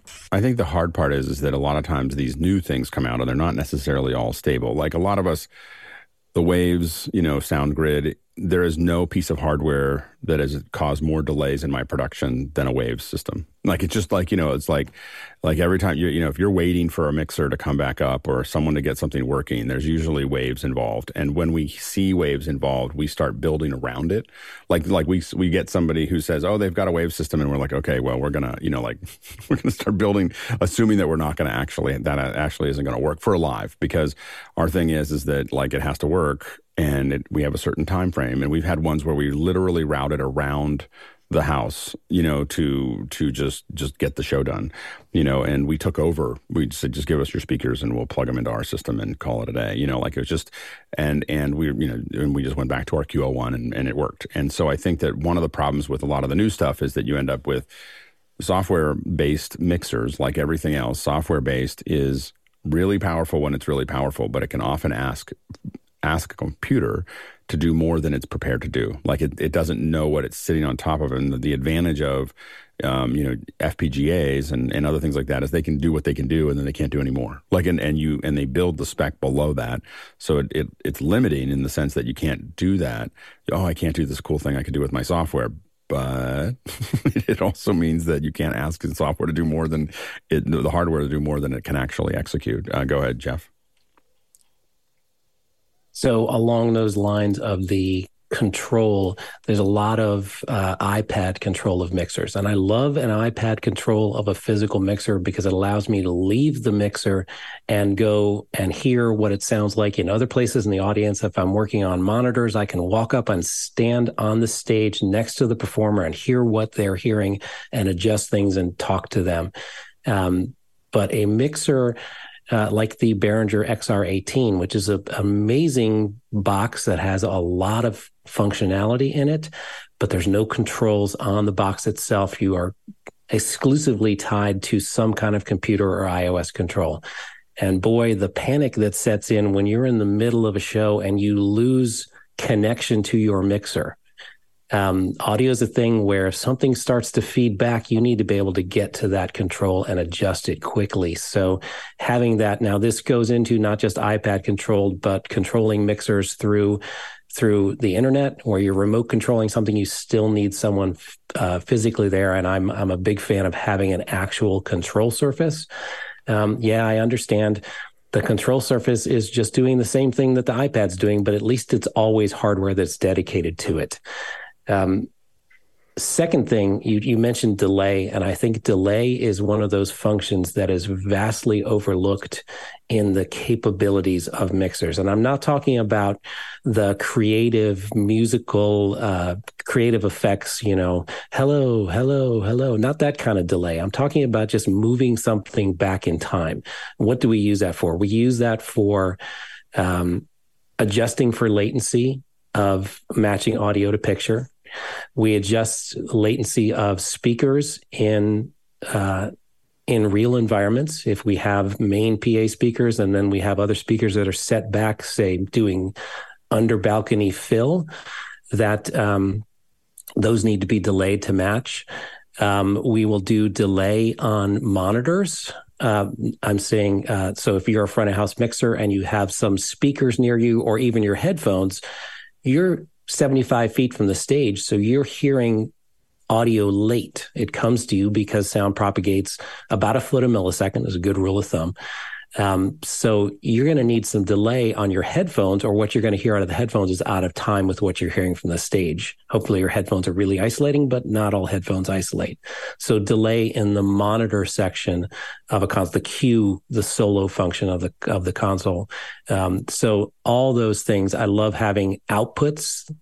The actual outputs, every single output has a trim, a level control, and a delay control. That's great functionality that people don't look at, and uh, you know, it's not it's not one of the major features that sells the console, but boy, it sure is useful. Go ahead, Courtney. Yeah, we've changed over the years. Uh, I've been around long enough to go from analog mixers into hybrid mixers into digital mixers. Uh, and it's a completely different world now as far as live mixing goes. That hasn't changed much. You're still mixing live and listening to what the result is, and that's going out live. Production recording has changed considerably. We went from having to mix together multiple microphones and baking in the mix and recording in mono or in stereo. Uh, and the mix was, you couldn't change it later in post. You could add things to it, but uh, the the mix that you chose in production on the set was what you got. Nowadays, uh, everything is multi-track recorded, and uh, the balance of those different microphones and which ones to use and which one sounds better and which one to mix in at what time uh, is all decided in post. So uh, digital mixers and digital recorders have changed all of that. It's moved to a model of uh, a compact digital recorder, and the mix is usually just a monitor mix for use in dailies or for use in, in uh, for the editorial to get an idea of Of what was said and what was what's being done on the set, and the actual balance and uh, creation of the mixes is handled later. So um, as the production recorders for field recording moved from the analog days to the digital days, um, we we ended up with uh, like was said, a lot of these, like the F six and the uh, uh, control for it, where you can control it with an iPad separately so that the recorder can be separated from the control over it, so you can record your, you can control your start, stop, your levels, see your levels, see your time code. and all that off of an iOS device or an iPad or uh, even your phone, uh, which makes it a lot more convenient and a lot easier. Also, the, the use of metadata has become fairly important in recording, uh, not so much for mixing, but for recording, because you're labeling channels, you're labeling scenes and takes numbers, and all that uh, metadata is going into that uh, audio file and travels with that file through post-production. So you have to have some means of entering all of that metadata somehow, so you have to have some type of keyboard input uh, to enter and set up all of those that stuff, and so it's important to have some type of computer interface to be able to do that uh, on some mixers. So uh, it's getting fairly complex to do all of that stuff, and uh, there are solutions that are out there. Code guy. Yeah, I'm so used to doing um, location sound recording, and I have a little F six right here, but I've been asked to run an X R eighteen for my church for a big six hundred person conference in two weeks. And uh, got into talking with Tucker, and so I was going to, they already have the X R eighteen and I've used it before. And then I was thinking, man, maybe I should just buy a used X thirty-two and learn it. And then I started looking at them. They're pretty long in the tooth. I mean, they're upwards of what, a decade old now? And so I started working. Looking at the M thirty-two, and then prices go up. And then I talked to Tucker about it, and his quote is, I hate X thirty-two with a passion. And uh, so now I'm like, do I really want to go down that path? And he's like, Q L, Q L one. And I look on those for those on eBay, eight thousand nine hundred ninety-nine bucks for a Q L. So what's that differentiating factor? Why are we going from something that's uh, two thousand dollars to nine thousand dollars? Yeah, I mean, it's, I mean, there, I, I, I think that, um, and Jeff, you can jump into that one. So the, but the, you know, I know that for, we definitely run into um, uh, bandwidth. I mean, just the, the amount of control we have over the sound of the Q L one is much higher. You know, like we have, you know, a lot more, um, you know, getting to things, um, the amount of, I think we have, we have more, uh, like for instance, the auto, the Dugan auto mix is more robust. The, There's, I believe, more buses that are available to us. There's a lot of other, you know, creature comforts, and so we, um, you definitely feel like you hit the you hit the ceiling. But again, the X thirty-two is long in the tooth because it just hasn't needed to change very much for what it does for many, many, many, many shows, like including this one.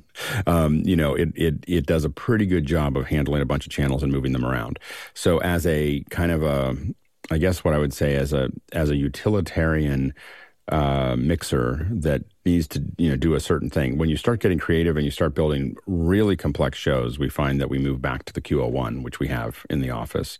Um, you know, we don't, we wouldn't do some of our major shows with that, and that, and that, and part of that is also because I don't buy any X thirty-twos with. Um, I don't even remember. I can barely remember what the X thirty-two looks like with uh, faders, you know, because all we buy is the rack, you know, like, so we don't, so I, so, so some of my limitations to it are admittedly, but we've run a lot of shows on X thirty-twos of different size. We did get some of the larger ones in the past, and the, and, and there's other ones that we've gotten, in, you know, that we've, that we've used, we've used them in all different sizes. Um, you know, and I, and again, I think from a utilitarian prefer, purpose, they, if the show doesn't get too complex, they're, they're useful and they're cost effective. Um, and again, the rack for us has been key because we can put it into something and just have it, I can control it with an Ethernet somewhere. The the big thing that I've had trouble with is anything that I see a bunch of inputs on the back, I'm, you know, unless I'm going to put a Dante card and something else into it, it's not, like I just don't know what to do with it. You know, like I, that's going to now take, I now have to run cables to the back of that thing, and that limits where I can put things and so on and so forth. Can I go, Jeff? So you primarily use the X thirty-two rack, so Almost. you're you're missing out, thankfully, on the X thirty-two physical hardware, um, which, which Guy, you will, it's it's cheap. You will see a huge difference. Um, I've had experiences where buttons stick. You have to kind of pound on a button to get it to free up and, and get it to switch. Um, so yeah, the the the physical hardware, and especially if you get a used one or you see it's long in the tooth, you'll begin to experience more and more problems with the the automated faders, with the switches on it. So that's a thing. Um, just talking about functionality, uh, you're looking at the kind of the biggest thing Behringer makes as opposed to one of the smaller ones that Yamaha makes. So Yamaha there has. has a lot of infrastructure beyond that. So the C L and the Q L series, uh, they talk to the Rio racks, um, and that speaks directly with that. Um, so Dante is not native to Behringer. Um, it's a great add-on. Um, also, there's a great partnership between Shure Wireless and Yamaha. So if you're using any of the Shure Wireless, uh, they connect right in Dante, and all of the wireless information comes up on there. So you can actually see your battery life and your R F um, indication, all those kinds of things directly on the screen. And you can you can map a lot of that. You can actually do, if you're using a completely uh, Yamaha, Rio, and C L Q L system, and sure, you never need to go into Dante controller. You can do all your mapping right from the console. Um, so you're just dealing with uh, a higher a higher quality point. Um, so you're going to have a lot more life out of that product than you will out of the Behringer. Behringer's got great functionality. Yeah, and again, as as a basic functionality, and again, we I will say that the the the mixer interface itself had, was crap. It was not not good. Sorry, I almost said it. But but it was just it not very good. Um, the the racks are what we really kind of aligned around because we didn't need to have, you know, what we use them for. In fact, we use oftentimes we've used the X thirty-two rack as a stage box for the Q L one, you know, it's just sending everything over Dante, you know, and uh, to and from the stage. So those are, it's, a, it's, it's actually a cheaper stage box than the Rios. So next question. Peter Moore, Auckland, New Zealand, is up first here in this discussion. The panel at all has always recommended the X thirty-two mixer. Yamaha has recently released the D M three, uh, two models of that, one with Dante. Thoughts there? I think for a lot of people, the D M three, it looks like a really great mixer. Go ahead, Jeff. So the uh, I pulled up the the spec sheet on the D M three, uh, which Yamaha advertises as a twenty-two channel mixing console. So this is one thing that I think um, we talk about the very first thing is how many channels do you need? Um, if we look at that and we look down here, we see that that's sixteen mono, one stereo, and two F X returns. So Um, that is a limitation in your number of channels right there. I'm assuming those two F X returns are internal F X, which is great. Um, the question is, could you route, if you're not using the internal F X, could you route some additional stereo inputs there to actually utilize twenty-two inputs? Um, it has sixteen mic line inputs right on the back, which is lovely. Um, and four of those support uh, quarter inch inputs in the combo jacks. And then it has a Dante interface, and you think, oh, Dante, lots and lots and lots of channels, but it's only a sixteen channel Dante interface, which is fine because it's really a sixteen channel console. It's not a twenty-two channel console. This is a great-looking console. Just understand um, what what you're actually getting. I consider this a sixteen channel console, not a twenty-two channel console. Every channel console, if it's got sixteen channels, it should have a few auxiliary returns as well. Um, And and I would say as a gig as a gig mixer, it's probably the best one out there. Like as a small small stage mixer that you're gonna, you know, you don't have a ton of instruments, you don't have a ton of inputs, you have a, you know, and, and you're doing that thing. It's probably, you know, that's I think that's what they're aiming at is really the high end of that, you know, kind of small band um, mixing process. And and I think that they nailed it in that in that area. Um, next question. Ronnie Hofsoy of Tromsø, Norway, says, should Office Hours Global take the initiative to list and compare most of the important features of popular sound mixers from our collective perspective? This could assist many viewers in selecting the right one. Ronnie, I I uh, I nominate you as the... Uh, when someone says, should you do this? Uh, start working on it. Let's see if we can get everybody's input in it. And we can, we can, it, it, I think we'll all talk about it differently, but I think that uh, it would be, it'd be a great... like wire cutter kind of article about about that process, and this this conversation is hopefully a beginning of that. Um, but it, yeah, but yes, yes, I think that'd be great. Go ahead, Bill, real quick. Well, what Jeff just did, which was say, in this circumstance, this use case, this is perfect. I think that's the best possible use for that kind of thing. You know, yeah, here's it, who here's who these features are perfect for. Yeah, it's not like which mixer is the best, but which mixer is the best for this thing. Here are the three mixers that are good for this thing. Yeah, absolutely. Next question. Douglas Carmichael, why do Yamaha mixers seem to be uh, the workhorse of the corporate event audio world? I'll go with Jeff. Uh, one, they work. They're reliable. Two, they sound good. Are they the best sounding mixer? Do they have the best sounding mix preamps? No, but they sound fine. Um, three, uh, they're available everywhere. Every rental company in every town has Yamaha mixers of all different um, all different lines. Uh, they're installed in a million venues. If the, if a venue's putting in a mixing board, it's probably going to be a Yamaha. Uh, five mixers know them. Every audio mixer, whether they like them or not, knows their way around the Yamaha line. And learning one Yamaha, you know, you learn the L S nine twenty years ago, you can move to the M seven C L, which is the worst design of console ever. Um, I hate the double layers of faders on the M seven. Thankfully, it's gone. But it's very easy to move to the Q L, to the C L, to the D M now. Uh, the, their, their low-end Yamaha, the T F series, um, I don't think gets enough love. It's the low end. It's volunteer friendly, if you want, for churches and houses of worship. Um, but they're great little mixers. The T F five is, uh, you know, thirty-two faders and has uh, forty-ish inputs. Uh, you can put a Dante card in it. There's a T F rack that will give the X R thirty-two rack a run for its money. So Yamaha's got a whole line, and the skills on one Yamaha transfer to another Yamaha. Yeah, and that, that has been one of the big things. If you get a Yamaha, we know we can find labor, you know, to, to run it, you know, and that's been the that that a lot of times drives hardware, um, is where what's in the rental houses, what's in the in the rooms, and what what resources do you have to actually run the run the mixer itself. Um, next question. Rob Collins, Kansas City, Missouri. What mixer would be a solid if overkill solution for a solo Twitch or Discord streamer?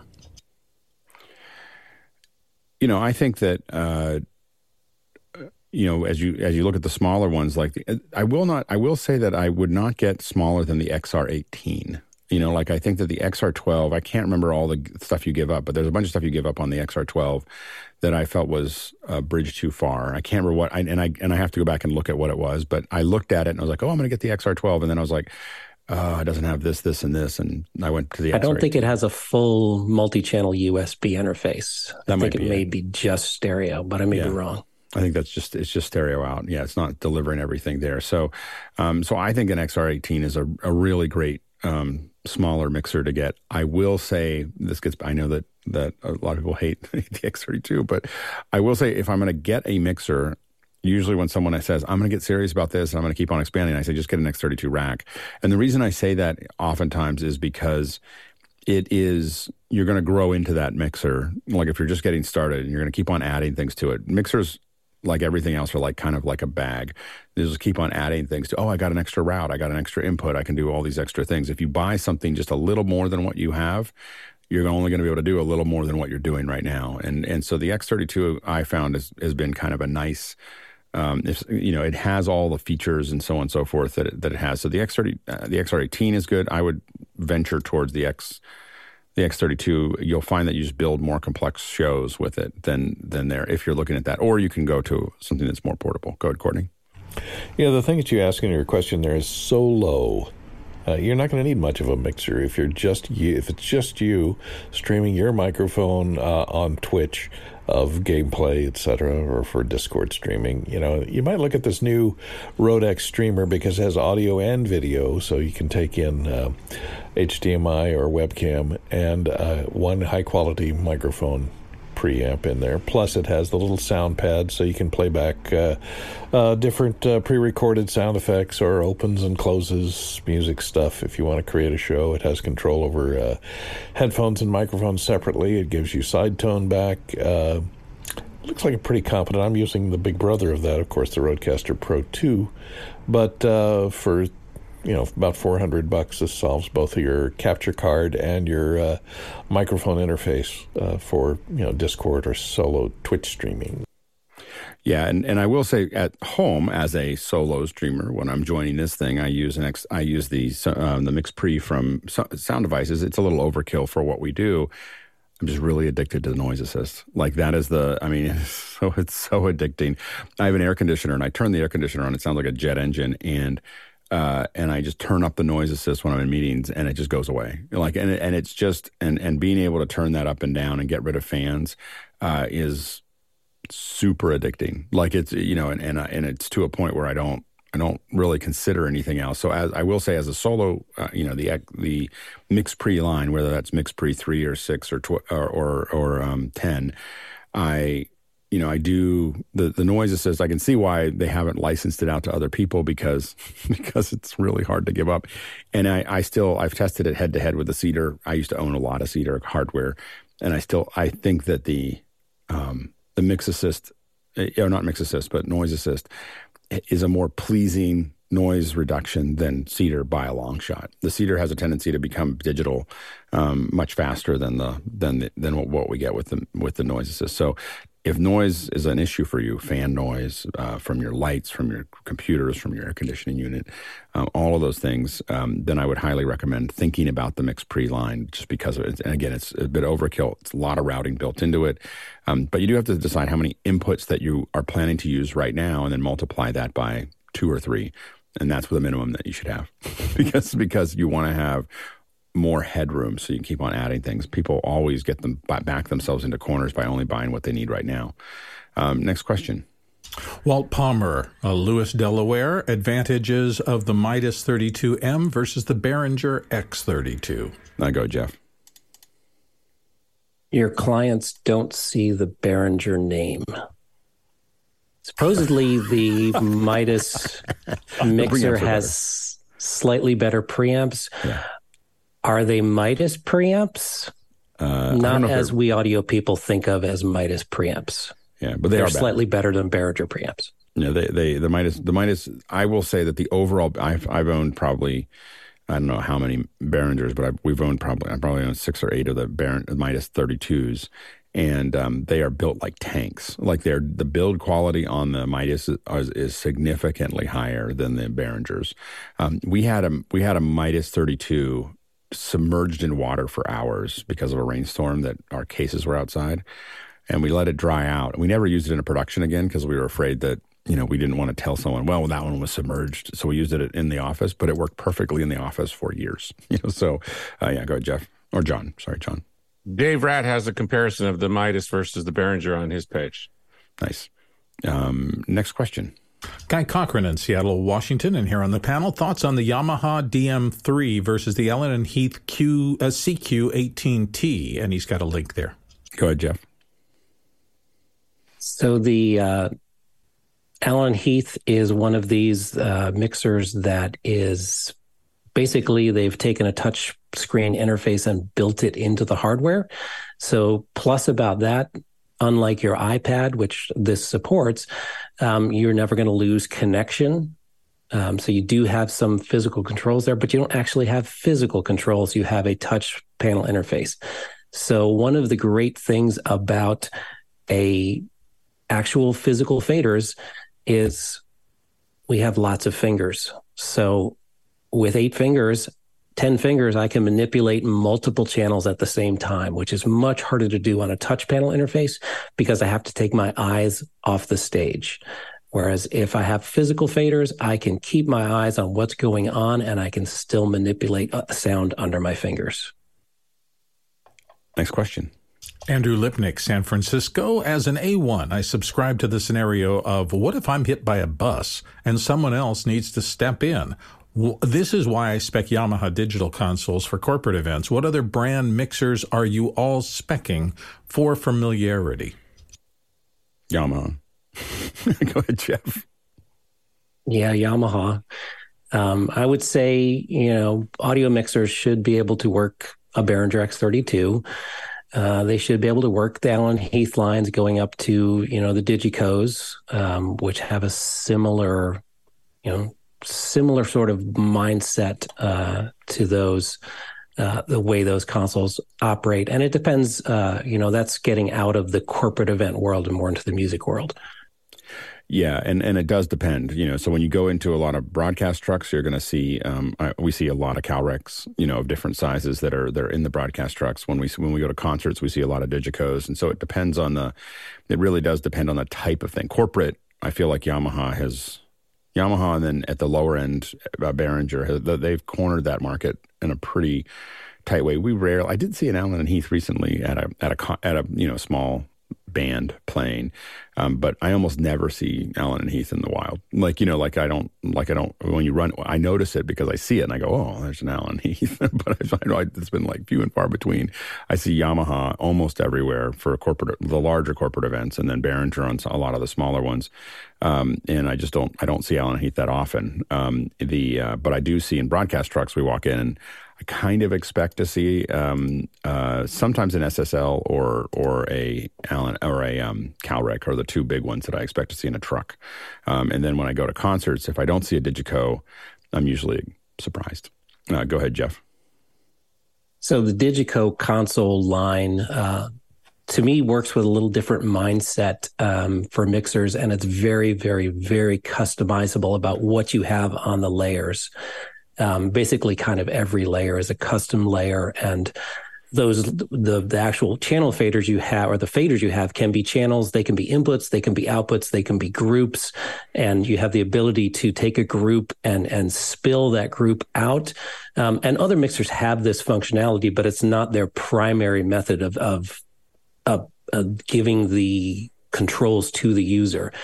So Digico, I, I find, is very customizable. And so Andy's question about um, if he's hit by a bus and I have to walk up to his mixer, if he's working at a Yamaha mixer, he's probably laid it out the way Yamaha's laid it out because it's the easiest way to do it on Yamaha. Where if it's a Digico, he could have customized it for the Andy way of working, and I have to like jump into figure out how is Andy set up this particular console.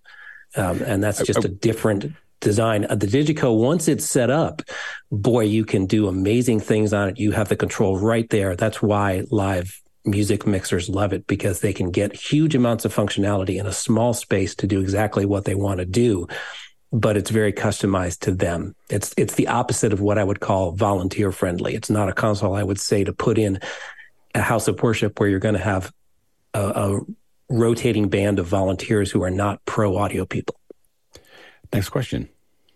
Douglas Carmichael wonders, Jeff, you mentioned some headphones are more isolated than, isolating than others. I have a Sennheiser uh, H D three hundred Pros. What would you recommend for better isolation?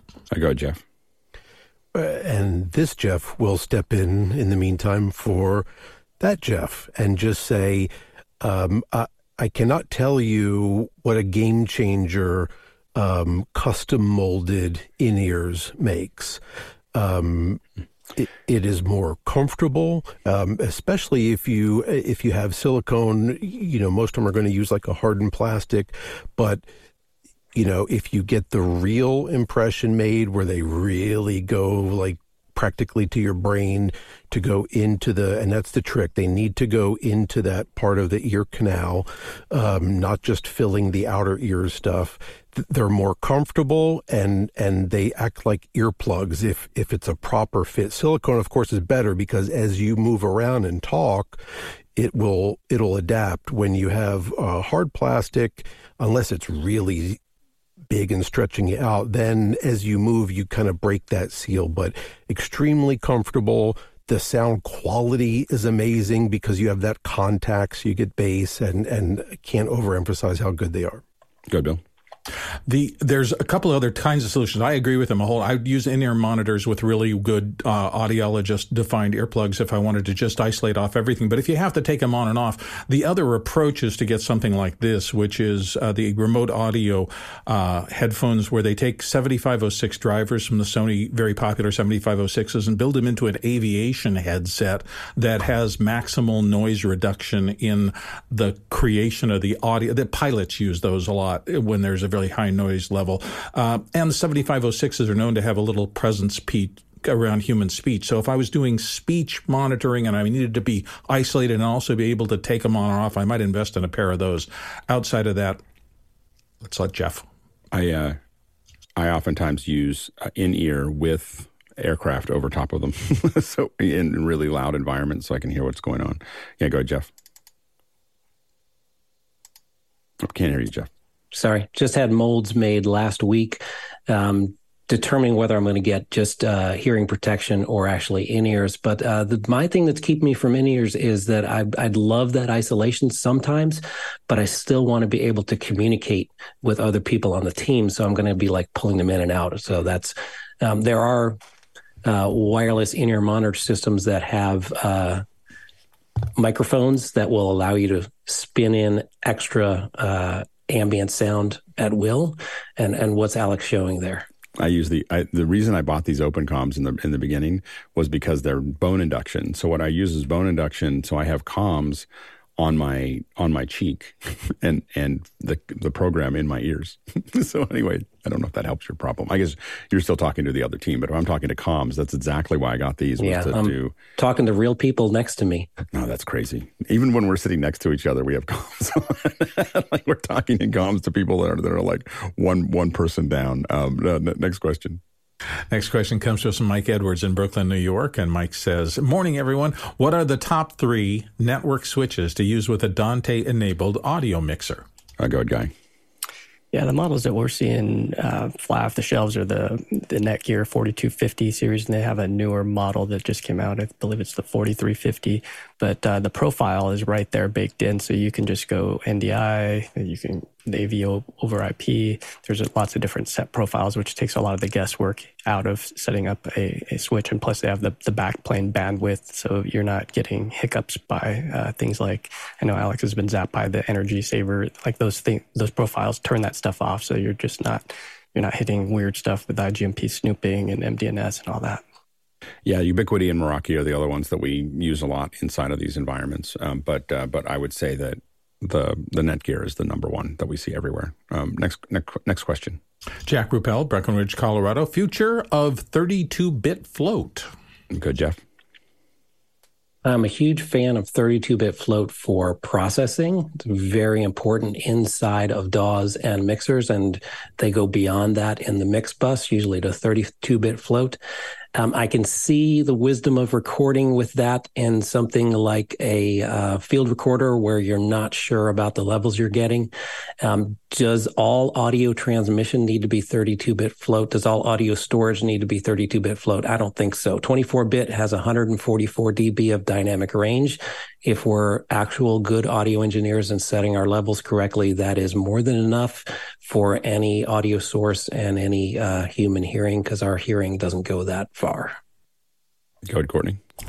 Well, for unattended recording or for situations like YouTubers who are not monitoring their audio while they're on camera shooting uh, and can't really control their audio while they're on camera shooting, for one-man band type situations, it's making a lot of inroads because it solves that problem of uh, overmodulating. Or if you're in situations where you're you can't control the uh, sound that you're recording, you know, it could be loud gunshots and then low dialogue, et cetera. You know, it, it's very handy to have for that kind of stuff. For recording, you're going to be using thirty percent more of media to record it uh, or to transmit it.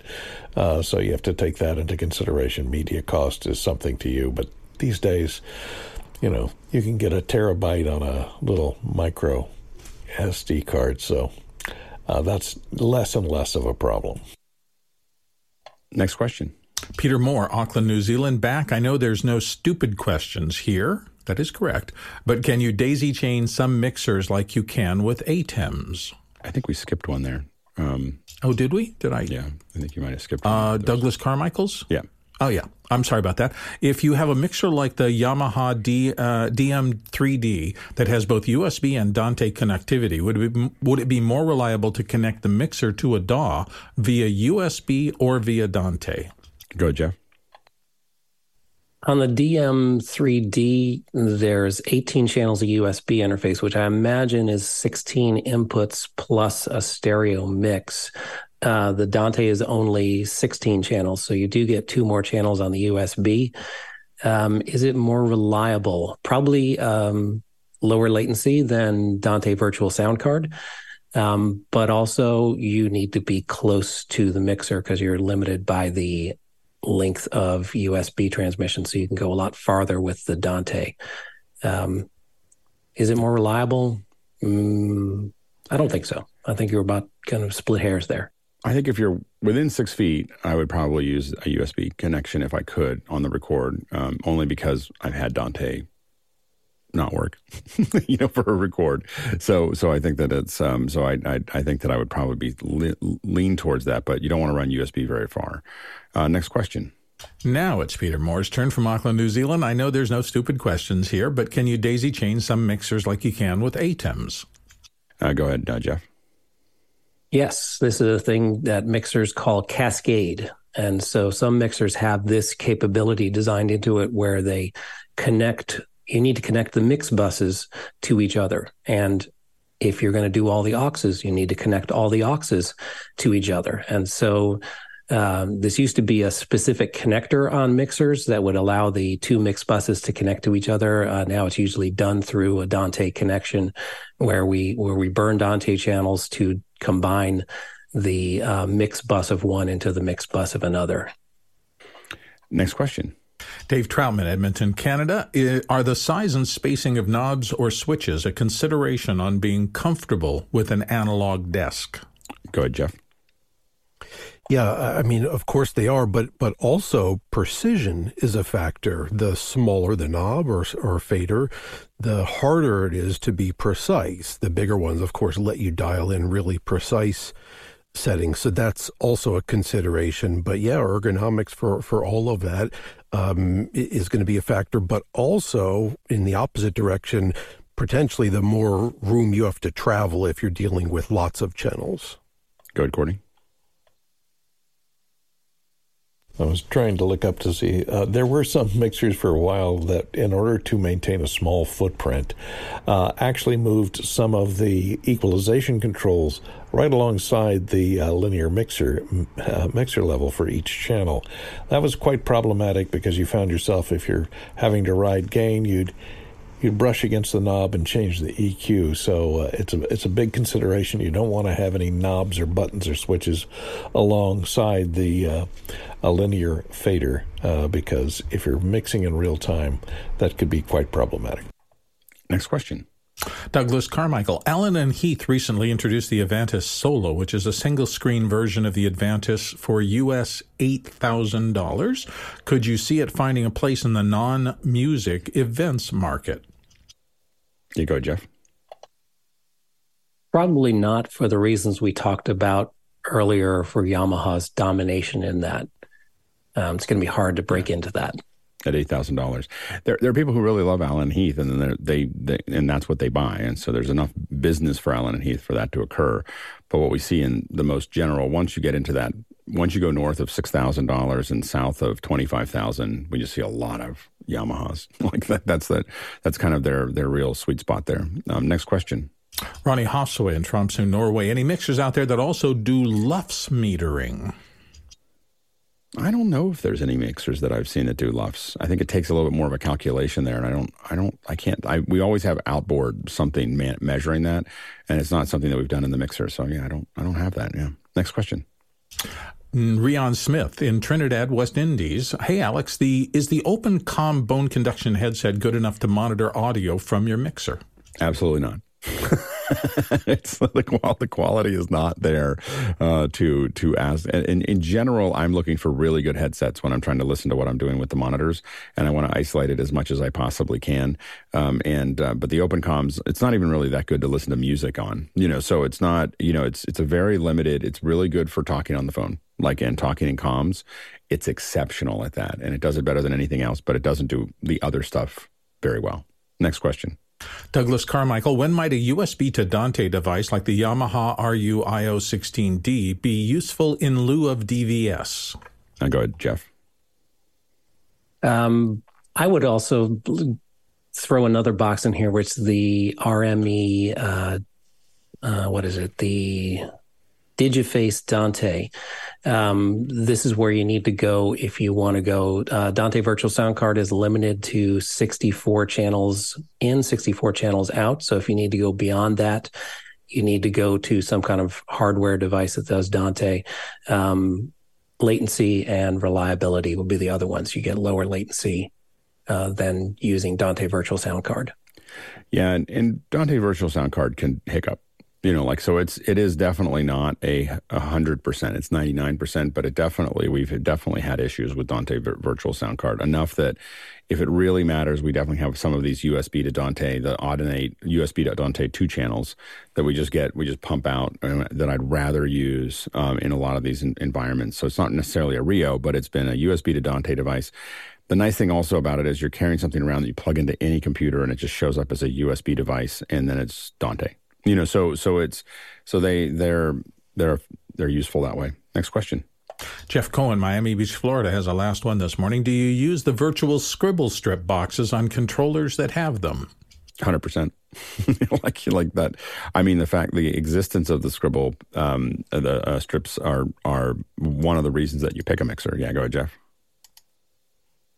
Yeah, we uh, installed a digital mixer early on in uh, in our studio at school, and it was uh, we weren't able to afford the mixers at that time that had a digital sc- scribble strip, and so it appears, but it appears in the the display, not right above each each channel. And boy, that's that's annoying. Super, and I believe that that's one of the other distinctions, if I remember correctly, between the Midas thirty-two and the X thirty or the X thirty-two is I believe that there's scribble strips across the one of them and not the other, or or in some of those cases. I can't, if I remember correctly, those are missing. I, I don't remember now, but go ahead, Courtney. Yeah, and they're great for fixed installations where you have different people coming in to do different shows, and you can just load your profiles in for your particular show, and your scribble strips uh, have it all set up the way you like it for each individual mixer. Uh, so if you have a fixed installation and different mixers coming in to do different shows on the same hardware, it's very handy. Absolutely. Great conversation. That was good. That was good. That was a good, good uh, dig into a lot of things thinking about when you're thinking about mixers. Hopefully that helped. Um, again, a reminder that next week um, we will be, uh, you know, doing all Q and A, and that might, that might last a couple weeks. Um, so we may do some labs, may talk about some stuff in detail um, to to make that happen. So we'll think about some of those things, but it'll be a little bit more casual as we work through the transition of what we're working on right now. So um, so stay tuned for that. Um, but think about those questions. This will be a good time. You'll see us chew on questions a little bit longer than we normally do. Um, and we're just going to play with that format, you know, and um, play with the, you know, we're going to use the opportunity of this change to kind of think about that format that we have here. So the, you know, we'll have Q and A, but we might be a little slower. We might have a little bit more lab time in the second hour. Probably won't do it in the first hour. Um, and uh, but but we'll kind of play with this a little bit more. I think I was I was resistant to that at first. Um, the team wanted to do that immediately, so they were right. So I was resistant, but the more I thought about it, the more I saw the wisdom in it. So we'll we'll relax a little bit um, in that process and see what we like, and we'll probably take some of that with us.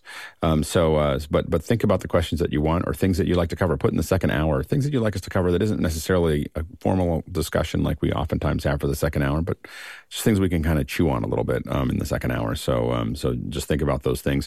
There may not be a huge shift in what we're doing. Um, John Wallace actually has a, almost a perfect mirror. I'm sending one piece of equipment out today to make it almost, a, to get it closer to the perfect mirror um, of our system. And so there may be only a couple days where we're just pure Zoom, um, where we, you know, do that transition. And then, and then John's right now today is kind of mirroring some of those things, and Tlaloc's working with him and the team's working with him to make sure he has everything else that he needs. And so, um, so this may not take very long for us to be back back to the regularly scheduled program um, while we while we find a new home for our for our little uh, rack. So so stay tuned for that. Uh, thanks to the panel, of course, for a great conversation, both in the first and second hours. Fantastic.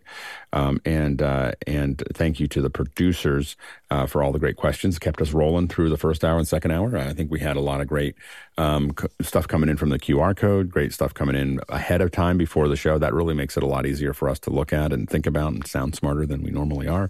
Um, so so ask those questions uh, before the show. It's really, really great. Or put them into the Q R code. Um, it's really, really fantastic when the producers get that in. And thank Thank you to the incredible team that makes this happen every single day.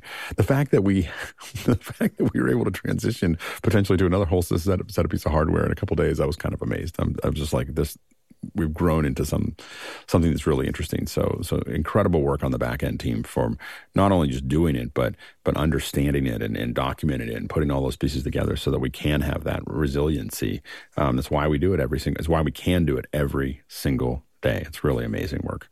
Uh, we traveled one hundred sixty-seven thousand miles, two hundred seventy thousand kilometers, and that is one point three two nine billion bananas for scale. All right, let's go ahead and jump into after hours.